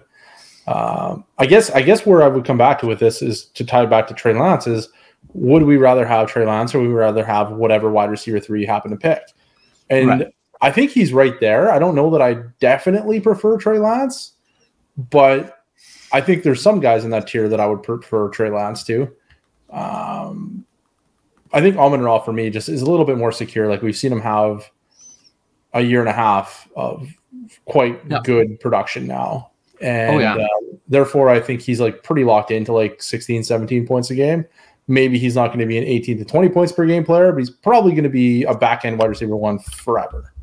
I, am inclined to agree. Like it's it's it's very much different. Where in the off season, it was like the the question was like, is this guy going to stick in the NFL? And I was like, yes. And then it was like, but then what would his ceiling be? And I'd be like, I don't know, probably Keenan Allen. Wouldn't that be great? And everybody like, that's pretty ambitious. And now it's like I'm like, hmm, his ceiling might just be Keenan Allen. um and you know it's crazy how that's changed but um it's, it's, hilarious to say that because i think a lot of people would be like oh keenan allen great like perennial wide receiver one and then you look at it it's like how many years did keenan allen really make an impact on your team well the point like, is yeah, it is great him, but... and it is great right in the offseason he was valued as what like the wide receiver 30 right mm. in the what like in the offseason there was no need to hand wring about a keenan allen ceiling if i was like look you have the chance to draft a 22 year old Keenan Allen as a wide receiver three. And it'd be like, yes, obviously I want to do that. Yeah. And now it's like, I think there's a chance that he's a 23 year old Keenan Allen. And it's like, well, might be a little rich then. Um, but I mean, that just owes to how much has meteoric rise, which is incredible. Like, I, to be clear, I don't think that I think that any risk of like JaMo just coming in and stealing his lunch is like just bitter people who were wrong about him on Twitter yeah. continuing to be wrong. Like Amon Ra is for real. He's here to stay. It's just my question is, is he here to stay as like a 20 point per game guy or is he, is he going to be a 15, 16, 17 point per game guy? I don't know. I, I, think it's entirely possible he still is a 20 point per game guy. It's just, I, I think that he has some risk of falling back a little bit. Yeah. So I guess with Trey Lance, then I think he's right there for me. So wherever you're drafting the wide receiver three, that's probably where I'm drafting Trey Lance this year. Okay, there we uh, go. Same same area of the draft. I don't know. It depends. You know, depends on uh, your QB scoring settings and things like that. Like maybe I prefer Trey Lance in some instances, and I would not in others. If you're playing in a half PPR, or a full PPR, that's going to change things for Amon Ra for me. I like him more in a full PPR. Oh obviously. yeah, you need him in a full PPR and uh, you know that kind of thing. It would kind of impact where we're putting Trey Lance in that discussion. As far as running backs go, like I think there's like four, maybe five that I would consider maybe ahead of him, and yeah. even that I'm not 100 percent sure I feel that strongly about that. uh, and then a tight end, like, are you taking Kyle Pitts or Trey Lance at this point? Oh, obviously Kyle Pitts. I think I got to take Kyle Pitts too. I mean, that's not, but I wouldn't even have them in the same tier. Like I, I, I will still be drafting Kyle Pitts the one two turn. Well, I'll, I'll, just draft him wherever his ADP is. Is where I'm at. I was gonna say his ADP is quite a bit lower. Like you could you could call Pitts after all these guys we've been talking about was wide receiver. Yeah, well, I'm not gonna risk it. So I'm not gonna risk it. There's not a chance I'm taking more than two wide receivers ahead of Kyle Pitts. It's not even a consideration. Yeah. I, so, yeah. I, honestly, I don't I don't actually like just don't give a shit about Kyle Pitts ADP. It's wrong. I don't care. You're just picking him at 101 no matter what. Well, no, but I'm gonna pick him where I have him. I'm I'm gonna pick I I will take him last. I will take him last of the tier that I have him ranked in, of which he is not ranked last. Does that make any sense? Kinda. There is a tier, there will be a tier in my rankings that Kyle Pitts belongs in. He will not be last in that tier. He will have the lowest ADP of that tier. And so thus I will take him last of that tier, but I will not take players in the next tier ahead of him, even though they have higher ADPs. Makes perfect sense. Makes perfect sense. Okay, so Trey Lance, we're talking probably round two, maybe round three ish. Okay. So we're going to be drafting Trey Lance's. And we're definitely drafting Trey Lance. We're going to be drafting. We're not avoiding the Trey Lance. I mean, here's here's the thing, right? Worst case scenario, we've talked so much about how bad quarterback is in the NFL. Like just from like a market dynamics perspective, like the free market of the universe will just not allow Trey Lance to not be starting games next year if he's healthy. Like it's just not going to happen. Like, like there's just not going to be coaches that are just willing to accept Trey Lance being on a bench somewhere while they're starting Andy Dalton. Like that's just not going to happen. So now I do think it's fair to view Trey Lance's dynasty value as inherently tied to him staying in San Francisco. Like it's just such a better situation than any other possible situation he could be in. That like, yeah, if they sign Tom Brady and Lance gets traded somewhere, that's legitimately bad. But I, I don't think that the floor is just zero. Like the, the floor, Trey Lance was a third overall pick who has done nothing wrong. He is going to get a chance, multiple seasons in the NFL, to start games and prove himself. That's going to happen. Absolutely. So, um, last topic. Oh, no, no, no. I want to go back to one before. You had asked me okay. where does Brock Purdy sit in pre-draft oh. grades? Yeah, that's true. I looked it up. Yeah. He is a bulletproof pre-draft prospect. Oh. I did not expect that. So uh, we should be buying the shit out of Big Cock Brock. Well, like I don't know. He like this yeah. makes me very sad that I blew all my fab on Sam Ehlinger. Yeah, Sam Ehlinger was a terrible pick. I would much rather have Brock Purdy knowing this than I would. Because I I have Brock Purdy on only two dynasty teams mostly because I like blew all of the fab on Sam Ehlinger because I was just like, well, what's going to come about that's better? And Brock Purdy unfortunately came about. Yeah. So can I share something really interesting about the Brock Purdy profile? Because I oh, remember I have like big time Brock Purdy regrets now. This sucks. In in doing the Devy rankings for the last few years, I used PFF passing grades. Yeah. And I remember like kind of being flummoxed because no no film grinders really seem to be into Brock Purdy. But as an 18 year old, he has the second highest. He also started a million years in college, right? Uh four, I think. Yeah. But 18, 19, 20, if I or like right. 18. He started, he started like he I don't think that he I don't think that Iowa State ever played a game during his time on campus that he didn't start. No. No, I think he played every single game. Yeah. And he had an 88.0 PFF grade. The only player with an older or with a higher age 18 PFF grade is Trevor Lawrence. Wow. And right below him, Deshaun Watson. Huh. So, I'm having big FOMO that I only have him in two leagues. I kind of want, I want a lot more Brock. I should have been drafting Brock Purdy in rookie drafts. We should have been picking him up on waivers at the very least. Yeah, where, huge... where, were you, where were you all this time? Because I didn't have the damn formula right on the day three players because I ah. didn't go that far. It's terrible. So there was a huge, and this is a catastrophic error in the process. Next year, we will have okay. the process well, if there's fully implemented through all round two and three players. Let's say there's no trade deadline. What would you pay for Brock Purdy right now? Maybe like a late second. Wow. Early okay. third probably get it done a late two. Oh, I imagine you would. But he's starting for sure for the next like four games, five games. And it seems as though he might be like an NFL player for a long time. Like uh like he could just be like a floating around backup, like a Gardner Minshew type. Uh, that would be like in demand. He could also go the way of like a Nick Mullens and just like completely disappear from the world. Like who knows? Uh, late late seconds it would have to be a very strong contender where I couldn't get like uh, Ryan Tannehill. Okay. Like it would be a hail mary at that point. Man, I'm so mad that I didn't have all my fab. I'm never going to spend fab again. I would do anything to have 30 Brock Purdy shares. Yeah. God, that sucks. All right.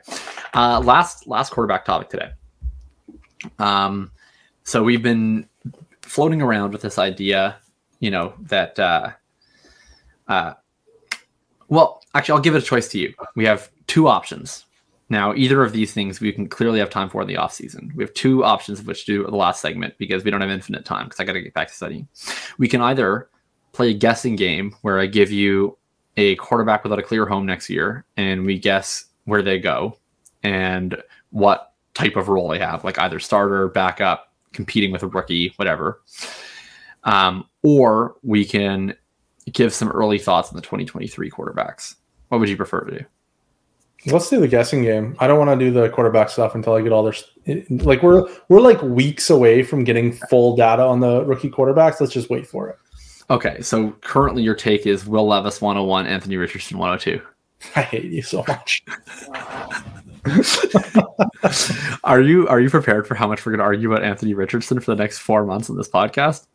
yeah, there's going to be a lot of debate about Anthony Richardson, who is probably not a good quarterback, and uh, will score some fantasy points, and we'll diverge as we discuss the merits of where to draft a player we expect to score a large amount of fantasy points in a short amount of time. 102. Absolutely not. Yeah. There's yeah, when if, if Anthony Richardson gets top 15 draft capital, probably taking him at the one too.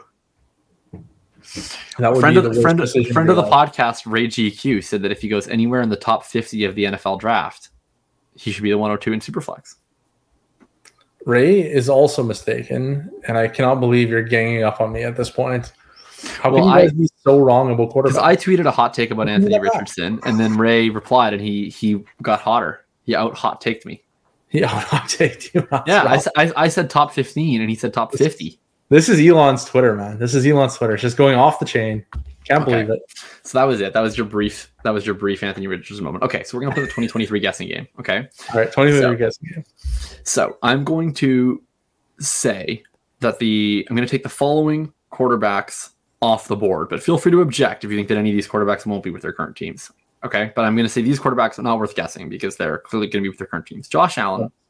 Tua Tagovailoa, uh, Lamar Jack. Well, actually, no, I shouldn't. Lamar Jackson's a free agent. So Josh Allen, Tua Tagovailoa, Joe Burrow, Sean Watson, Kenny Pickett, uh, Trevor Lawrence, Patrick Mahomes, Justin Herbert, Russell Wilson, Jalen Hurts, Dak Prescott, Kirk Cousins, Justin Fields,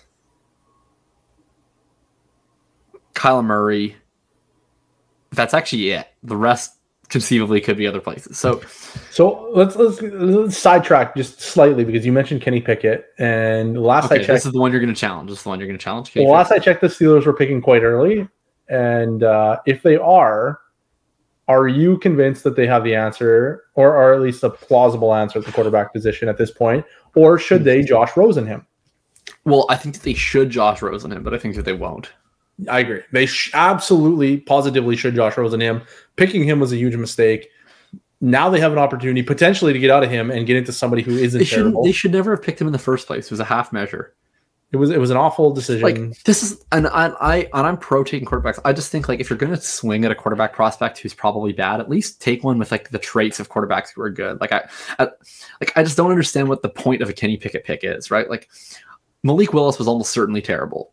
But in the world where he wasn't, he's like impactful, right? Like he actually has like the elite arm, he has the mobility. Like Kenny Pickett, the only two options for a Kenny Pickett selection is that you have Josh Rosen or that you have Mac Jones. So you either have a quarterback who's horrible that necessitates you need to take a new quarterback, or you have a quarterback who's not actually impacting winning and that you probably have to replace at some point, or you won't, and you'll just end up in quarterback purgatory for life. Like there was no winning scenario by drafting Kenny Pickett. I, I would rather just, I literally, you'd be better positioned for your franchise if you walked up to the commissioner and said, "We would like to resign from this pick and forfeit it back to the league," than taking Kenny Pickett. It sets your franchise back. He's terrible. Yeah, they should have just stuck with Mitch Trubisky, lost every single game, and picked uh, yes. Bryce Young this year. Yeah, that would have been way better. But they won't. They they're not going to Rosen him because there's not. They're not going to pick early enough for one of the elite guys. Like they're not going to actually be at the 101, so they can't what? Kyler. So thus they can't Rosen. Where are they? Like last I checked, they were like they're, three. They're five. They're five and eight, so they're going to be picking like oh. around ten. Yeah. Yeah, that's not going to work. So like maybe maybe like, they could get a Levis or a Richardson, but like what? You're going to abandon Kenny Pickett for another quarterback who's probably bad? Yeah, like that would be the worst case scenario. So they're not going to Josh Rosen them. That's too bad. Poor Steelers fans. I apologize to all of you. I myself am a huge Steelers fan and uh, watch every game. And Kenny Pickett sucks, and I'm sorry. to me, that. the only way that, um, sorry, I'm watching the Celtics Lakers game as we record, and the Celtics just sent it to overtime, and I'm texting my best friend who's a Lakers fan, and the best part is that I'm a Celtics fan. He's a Lakers fan. We're playing each other in basketball fantasy this week, and I have LeBron. So the game just went into overtime, which means I'm going to get five more minutes of LeBron points, and the Celtics just sent at the overtime, so maybe they're going to win, which is his worst case scenario. And I need to text him and tell him how bad this is for him and how great mm-hmm. this is for me. Uh, anyhow, Kenny Pickett sucks, but he will be the Steelers starter next year. Indeed. I would definitely be trying to move him in Dynasty though, if people are viewing him as a long term asset. Like we saw with Mac Jones, he was going in the fourth, fifth round of startups last year. He is not going in the fourth, fifth round of startups this year. And and Mac Jones was actually good. Like not for fantasy, but like from an NFL perspective, he was like a decent quarterback in his rookie year. Kenny Pickett is not good for fantasy or the NFL. Kenny Pickett is not good. We can we can probably uh, probably leave it at that. He's very okay. not. Um. All right. So we're gonna play this. First off, Lamar Jackson. Where's Lamar Jackson? And what is his role? We're gonna make this quick because we have a lot of quarterbacks to get through. So so I'll go first just to demonstrate the idea of the game. I'm gonna say that Lamar Jackson is a Baltimore Raven, and that his role is clear, unambiguous starting quarterback. Yeah. agree. Okay. Uh, what would you what would you what would you say the odds are that he either gets traded or signs elsewhere? Five percent. Okay. That's probably about where I'm at too. Yeah. Five percent. I, I can't imagine a world in which they let him go. Yeah, I mean he's not going to sign somewhere else. The only scenario where they let him go is if they franchise tag him and then they trade him for like three first round picks or something. I yeah, yeah like I just can't imagine. But that's, that's not likely. Gonna like, happen. Like what if what if the scenario like okay, here's the one scenario. The here here's here's the here's the best galaxy brain scenario. Okay? The Detroit Lions already have they're going to have the Rams pick, which is going to be potentially the 103 or the 102. They trade Jared Goff, the 103, and their own first, and their own first next year for Lamar Jackson. And then the Ravens get Goff for next year, and they get to pick Stroud or Young at 103, and they get two more firsts. I'm not taking it as the Ravens. Hard pass. I'm not either. I'm just saying that's the only scenario that makes sense to me. I mean, maybe they do it, but they would be idiots if they were to do that. Like, if you have a franchise quarterback, an MVP level franchise quarterback. Oh, I agree. I don't care I, what the price tag is. You just I would just, I know, I would just blank check him. You'd what? I would blank check him. I would say, "Here's a blank check. How yeah. much do you want?" Yeah, just sign here. Take take whatever you. You know what? Just just pull up to the bank. You don't have to get a check. I'll go with you. Let's go. Bring your truck. Bring a big truck, large truck. Yeah, I'm with you. Uh, okay, next up on this list that we have is uh, Zach Wilson. Where is he at? He's a he's he's not with the Jets. I don't think. Okay, what? Where where is he? And I, what's his I, role? Like how, how do you I you chose you chose you chose this game. You I gave you two choices. You He's in uh he's in Denver backing up Russell Wilson, rehabbing his image. I think that he needs to go to a more more stable organization. I think that he is in Pittsburgh. Uh, I think he's in Seattle backing up Geno Smith. Sure. Okay. There we go. Uh, and he's traded for, I'm going to say a fifth round pick. Think that low? What did what did they get for Baker? Didn't they just get quite a bit for Baker, like a fifth or sixth? The, the, uh, the yeah, they got a they got a fifth, and and they had to take on a heftier contract too. Yeah, but Baker had actually been good. Baker had like been a quarterback that people wanted before. Yeah, but Zach Wilson's only in his second year. Baker had was in like year five or going into year five, yeah. right? I think I think the bigger issue for Zach Wilson, and it was an issue for Baker too to some extent, but I think that although different, I think the bigger issue for Zach Wilson is like I think people people will take a shot on a project with a good attitude, and people will take a shot on an elite player with a bad attitude. But people don't want a project with a bad attitude. Mm-hmm. And like I think that that inter like I, I don't know him. I have no idea if he has a bad attitude, but I think like the perception from that interview is that he has a bad attitude. And I don't think people want a bad player who thinks he's a good player. Like people don't want to coach that guy up. They like uh, whereas I think with like Sam Darnold, like again, I don't know these people, but like Sam Darnold, there was never any talk of like any sort of character concern or anything. Like for mm-hmm. everyone talked, he seemed like a great guy. I'm sure he is. I'm sure Zach mm-hmm. Wilson is too. But just that was the perception, and people were kept willing to give him more chances. Um, but with Zach Wilson, if people think that he has like the bad attitude label on him, I don't know if people wanna people want to take that on. But anyway, uh, how about Mike White? He's a backup. He's, a, he's probably Jets. a backup in, with the Jets. Yeah, he's he's from the Jets backup. I agree with that. Okay. Um, how about Mac Jones? He's still a starter with the Patriots. I don't think he's going anywhere. Okay, I also think that he's a starter with the Patriots, but uh, I, I think I think I think there's like a ten percent chance that Bill Belichick is looking at the years left on the odometer and decides Mac Jones isn't how he wants to spend it. Um, I mean, what about Tom Brady going back to the Patriots? That would be incredible. Uh yeah, I could see that potentially happening, in which then Mac needs to get traded somewhere. Yeah, and, and, and, and then and then Brady and Belichick retire after the Super Bowl victory, and and you know go through. Wouldn't that be the best? I want that actually. That would be awesome. You know, this is my favorite of all the timelines right now. Great job, great job putting that one together. Yeah, see, this is a fun game. Okay, how about uh, Ryan Tannehill? I kind of think he's just going to stay with the Titans. I like. I don't think they're going to blow it all up. I don't think Mike I, Vrabel's in the mood to blow it all up. They're their first place team right now. Yeah, I think like prior to the Jon Robinson firing, I for sure would have said he's back with the Titans. I think that there's now an increased chance that he's not, but like they're keeping Vrabel as they should. He's one of the best coaches in the NFL, even though he tilts me with how much he likes to run the ball. I can't fault his effectiveness as a coach for continually getting winning seasons out of a bad roster. Uh, he's he's going to stay at the Titans, I think. Uh, yeah, Malik, Willis, Malik Willis showed them. The thing is, like Malik Willis showed them literally nothing. Like this is the thing. Is like, what is the alternative to Ryan Tannehill? Like, I I understand the argument in theory where it's like Ryan Tannehill isn't good enough to get where we want to go, and so let's pick the other door. The issue is like there's a time and a place for the other door, and I don't know that it's now because Malik Willis showed nothing. Well, actually, he showed something. He showed that he's awful. Um, so that's bad. And then, and then get this, get this. This is crazy. Some people want to then draft Anthony Richardson 102 in the next year's draft. Wild. Absolutely. Yeah, if he gets the draft capital. And I'll tell you this if he goes in the third round like Malik Willis, then I won't. Then you'll be shouting from the rooftops that you need to get him in the second round. Uh, I actually was not drafting a lot of Malik Willis oh. in the oh. second round. Uh, right. I was drafting a lot of Desmond Ridder in the second round. Oh my god, even worse. I, would way rather have Malik Willis in the second round than Desmond Ridder. That's crazy. Crazy. No, Desmond Ridder's a real quarterback. Malik, no, he isn't. He was a third round pick. Desmond Ridder can like operate an offense. Malik he was Willis a bust tier pre draft third round pick. He's among the worst prospects we've ever seen. He's better than Malik Willis. Uh, you gotta watch the tape, bro. You gotta watch the tape, bro. okay, how about? So we both agree with the Titans. Okay, um, how about Matt Ryan?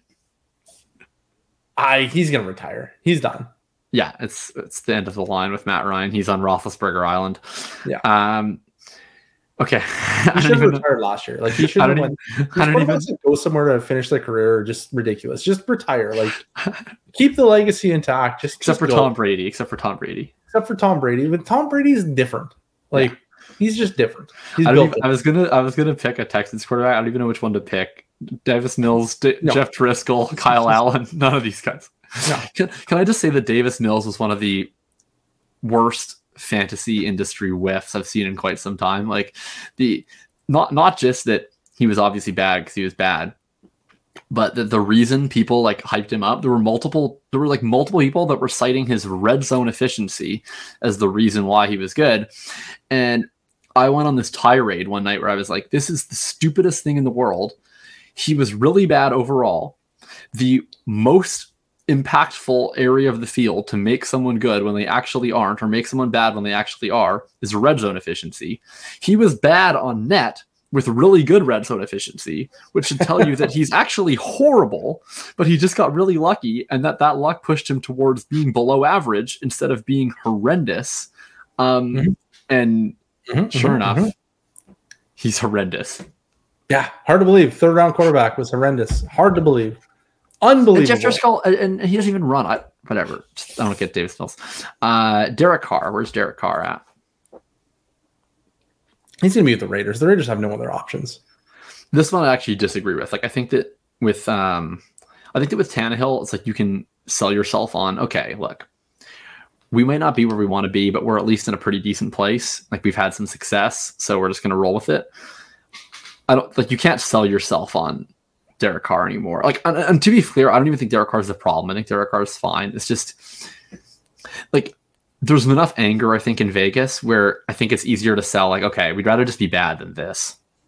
Um, so I think Derek Carr. Look, I'll just I'll just do the fun option. Derek Carr is the quarterback of the Green Bay Packers because he's traded for Aaron Rodgers, and then Rodgers is reunited with Davante Adams. Okay, sure. I mean, that's the most fun alternative. Rodgers is on the Raiders. Brady's back on the Patriots. This is a great timeline. I love it. Okay. Then can um, Randall go with Aaron Rodgers? Sorry? Randall Cobb can go with Aaron Rodgers. yeah, look out Hunter Renfrow stance. okay. Uh, NFC. Uh, Taylor Heinicke. Back up somewhere. Probably not even in Washington anymore. I think he's the starter for the Washington football team. Get out of here! Stop it. Yeah, I think he is because because what what other they've played they've won too, way too many games. So what what other option do they have? Like they could sure they could sign Teddy Bridgewater if they want to, but like, what does that get you over Taylor Heinicke? may as well just start the guy who just led you to the playoffs. I mean, I, I think mean, they'll probably like it's a depressing situation, but I kind of think that they're going to just play Heinicke, and then they'll probably like either they'll develop Howell, or they'll or they'll sign, or they'll like draft a second rounder, or they'll get like an Andy Dalton level backup. I don't know, but I think okay. So let, us presume that you're right. Then why are we not buying Tyler Heinicke to fill in for Kyler Murray rest of season? Because he's not going to score any fucking fantasy points because he's he shitty and they run the ball points? all the time.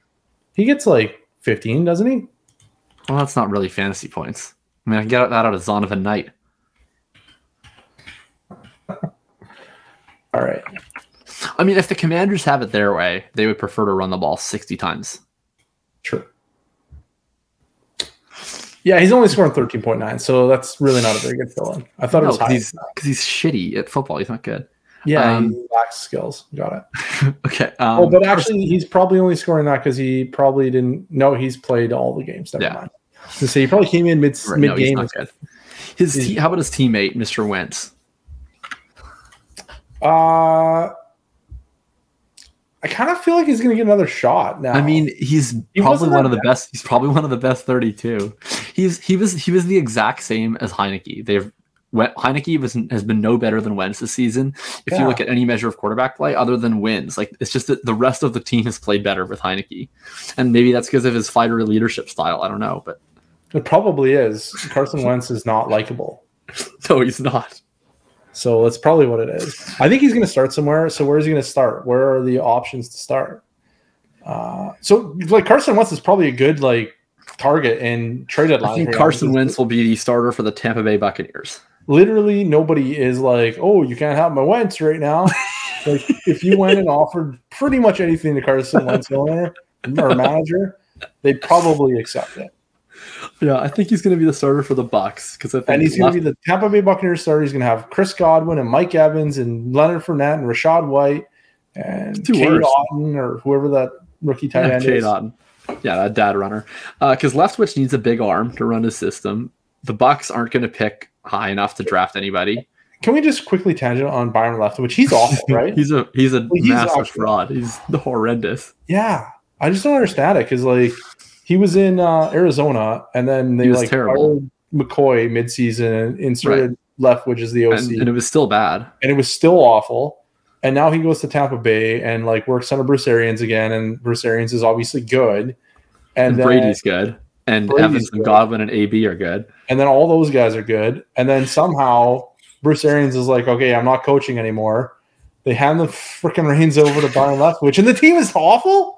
Like the offense doesn't score anything. And he's like, oh, it's not our job to score points. We're here to win games. It's like, no, no, no, no, no, no. Let me pause you right there. You are the offensive coordinator. It is, in fact, your job to score points. In fact, that's your only job. You don't have to worry about special teams. You don't have to worry about defense. Just score some freaking points. Todd man. Bowles is also a terrible head coach, and we already knew this because we already saw him be a terrible head coach. And then he was a really good defensive coordinator, which he was before. And and then we were like, oh, I guess he should be a head coach. No, he should be a defensive coordinator. He's a good defensive coordinator. He's not a good head coach.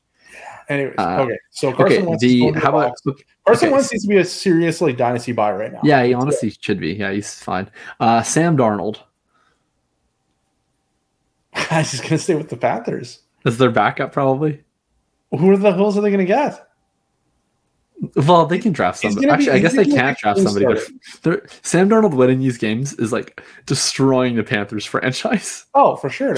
like he's this is like so a, bad. He's gonna be like a co-starter. Like he's not gonna be like the unquestioned QB one. Do you think that firing Matt Rhule was the worst decision the franchise has ever made? Like if they had kept Matt Rhule, was the OC, they, right? No, Matt Rhule was the head coach. Oh.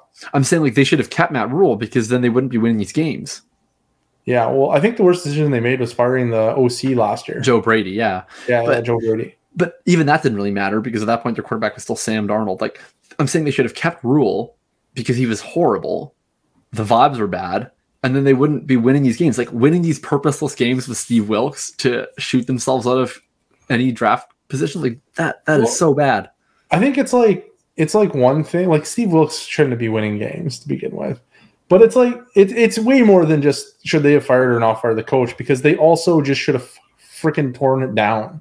Right. Like, they should have. Tra- well, they did. They refused. The team. they they rejected two first round picks, including from the, from Rams. the Rams for Brian Burns. The Rams are going to be the worst team in football. Like, how do they like like fire the team into the sun? This is catastrophic personnel.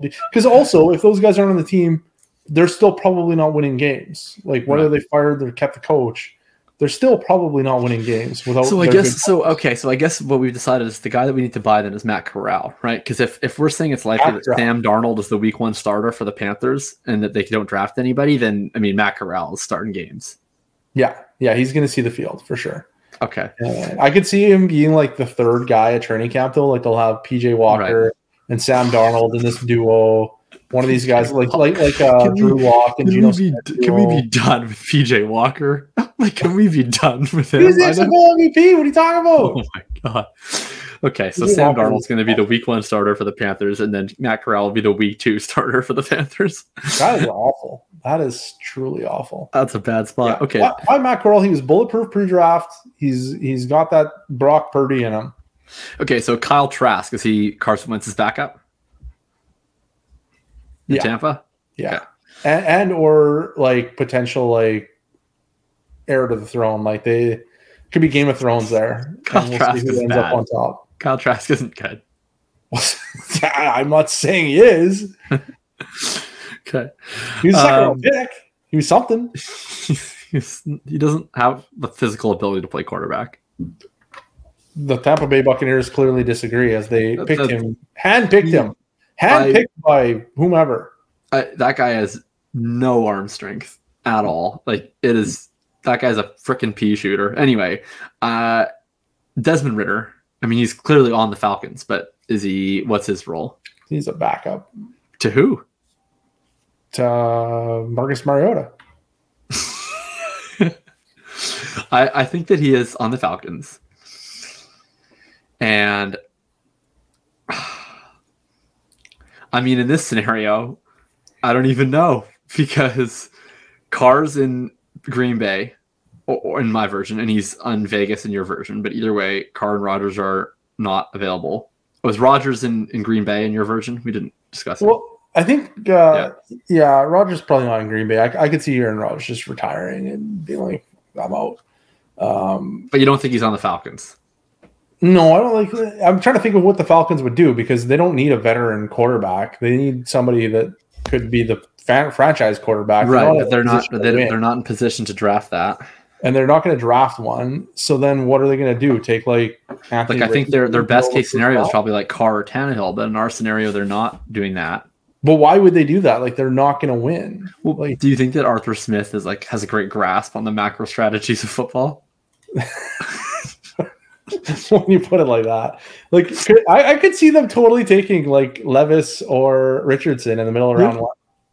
I, I mean, they totally could see that happening. Well, we're gonna get to the rookies after. Okay, so so we're gonna say Ridder's on the Falcons, but but position on the depth chart pending. Mm-hmm. Um, okay, Andy Dalton. I think he's gonna like sign as like a bridge to like a rookie somewhere. Yeah, I kind of agree with that. I mean, I'm just I'm just not quite sure where yet. Like who, um, who's, who's, picking the quarterback? The Texans. Too? He's the weak one. He's like he's the backup slash bridge, or no, maybe not the Texans because the Texans they probably have Bryce and he's probably starting. It's week, the second quarterback. What's his name? Stroud. Stroud. Yeah, wherever he gets drafted, they're going to sign this guy Andy Dalton to come in and show him the way like Tyrod okay. Taylor and Baker Mayfield. Okay, so we'll we'll we'll leave we'll leave Dalton to the side for that. Jameis Winston, where's he at? Green Bay.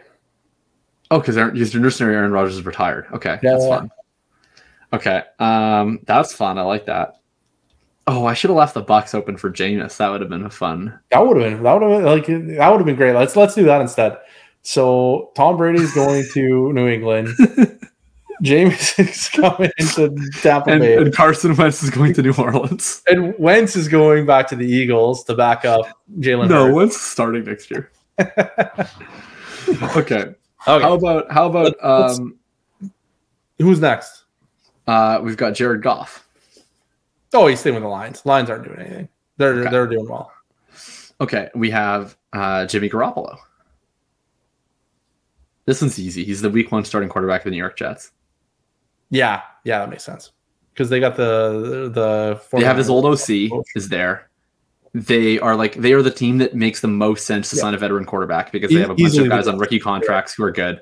So if it's not like Jimmy makes sense, but if it's not Jimmy, like they're going to be in the Carr sweepstakes, they're going to be in the Tannehill sweepstakes if he comes available. They're going to be in the they're the they're the one team where signing the Carr Tanny Jimmy actually makes the most sense. or even uh, Aaron Rodgers following Brett Favre. Well, that would be great. That would be Yeah. awesome.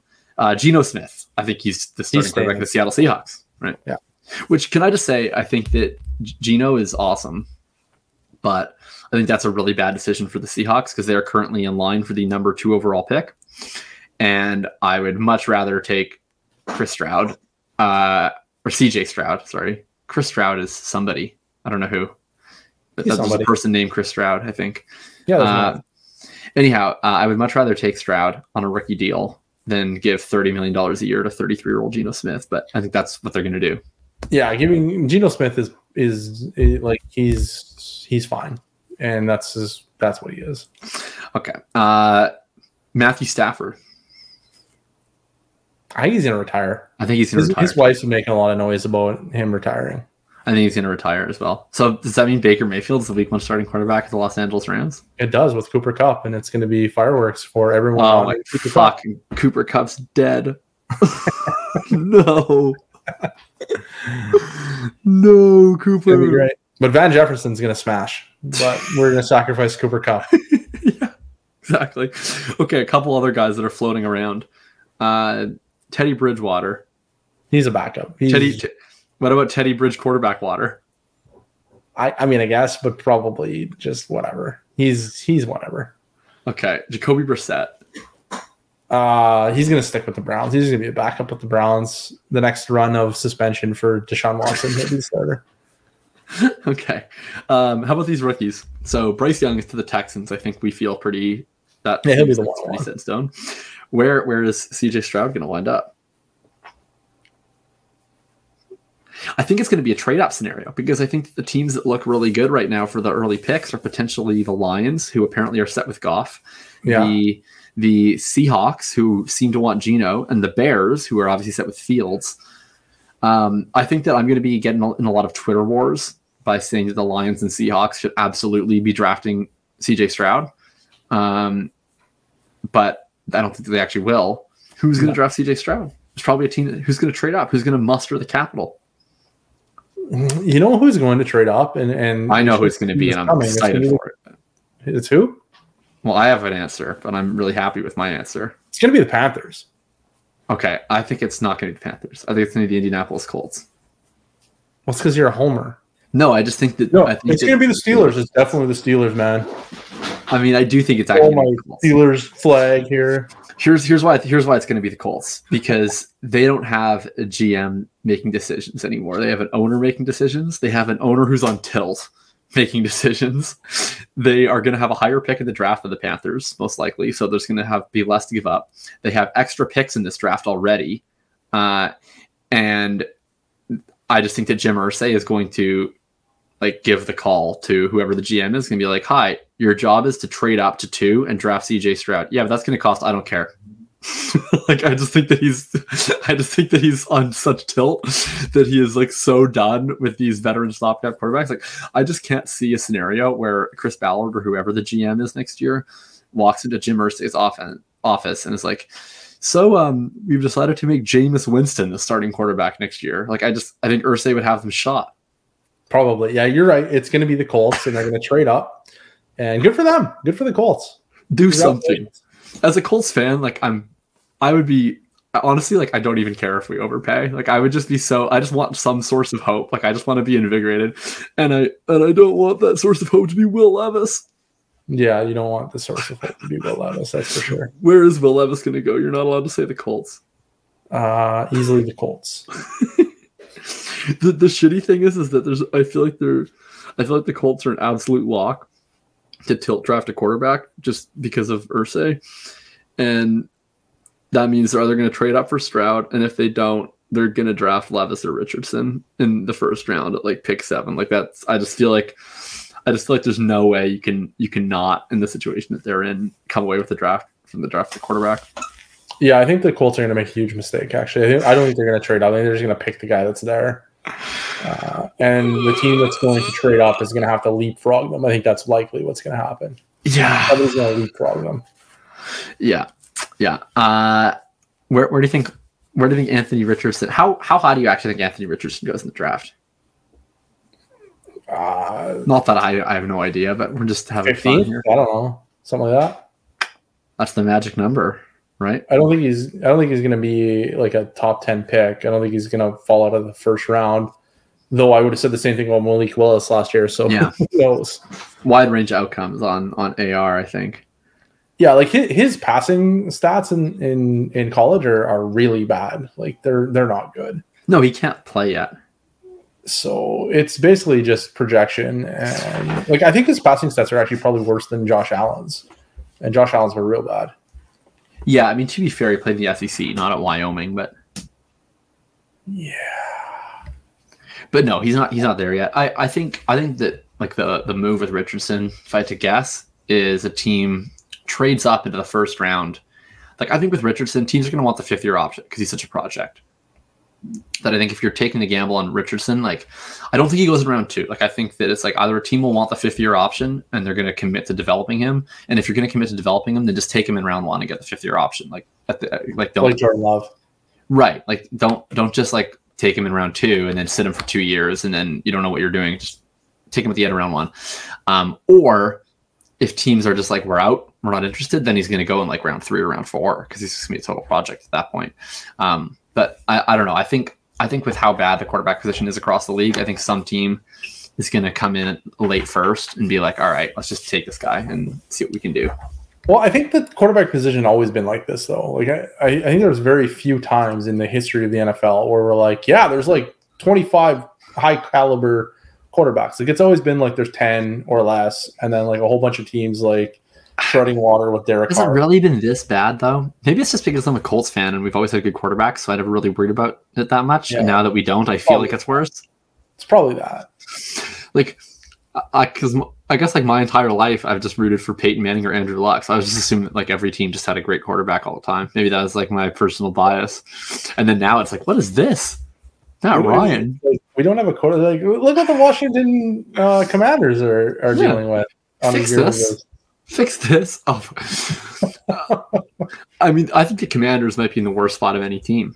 Like they're going to make the playoffs with, and they have no hope quarterback. Yeah. Could you imagine if they would have just taken Tua Tagovailoa? Like, yeah, but they have a generational defensive lineman. Bunch of idiots. All right, I think, I think that's the more interesting topic of the day, though, is like who's going to pass on a quarterback that shouldn't. That that's always the part that well, I like. the Seattle Seahawks. Yeah, there's going to be a, a, number of teams. The the and, Lions and like, the, Lions will do it again. Yeah, and they they already did it with Fields. Yeah, and like there's going to be a number of teams that just like completely missed the boat on. No, actually, you should have taken a top five quarterback when you had the chance. You idiots. Yeah, so it's going to be a lot of fun. Well, look, the what, what, about, what about the? Did we talk about the Giants? Oh yeah, right. Oh, I think Daniel Jones is just going to be their starter again. Yeah, you're probably right, but he sucks, so they shouldn't. Yeah, he does suck, but I guess that's again like what are they going to do that's better than Daniel Jones, like demonstrably? Yeah. I think and I like think the not... interesting Daniel Jones should be a, a, pretty big dynasty buy actually because I think I mean that that's that's a team where that's a team where I, I, could see drafting Anthony Richardson. Right, like uh, let's let's let's say they squeak into the playoffs, they're picking twenty first overall. You have I Daniel Jones back on the franchise tag. As I was thinking. Well, that's what I'd prefer to take, but I think I they think will consider it.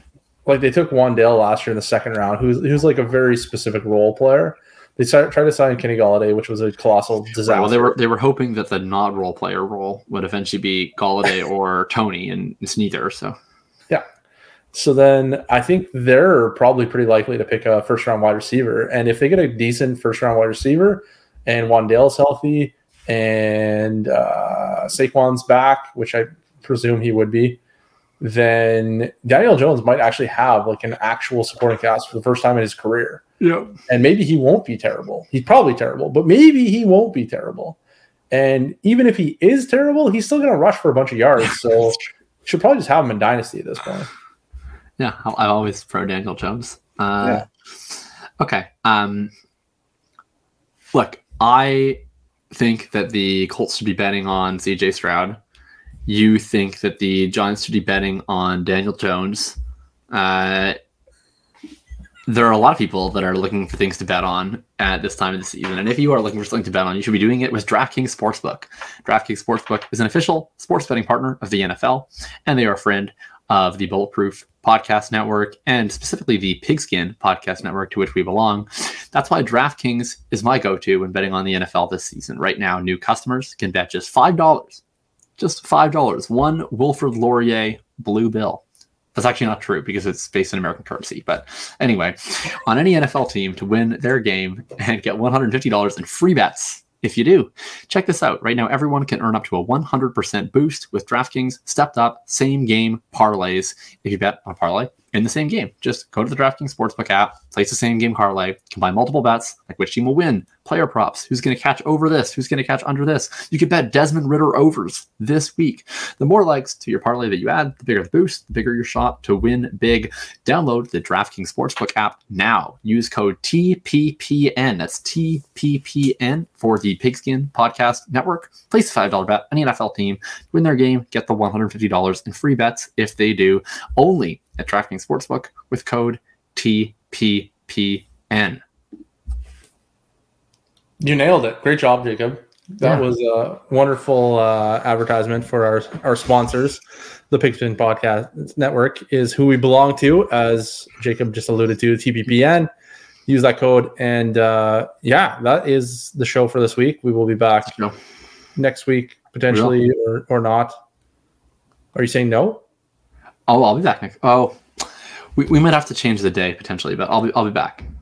All right. Yeah, I'm also moving on Friday, so we'll see if I'm set up again by Tuesday. Hmm. But okay. uh, we'll be back next week at some point. Maybe just not quite as early in the week. Yeah. All right. This was fun. Have a good one. Bye.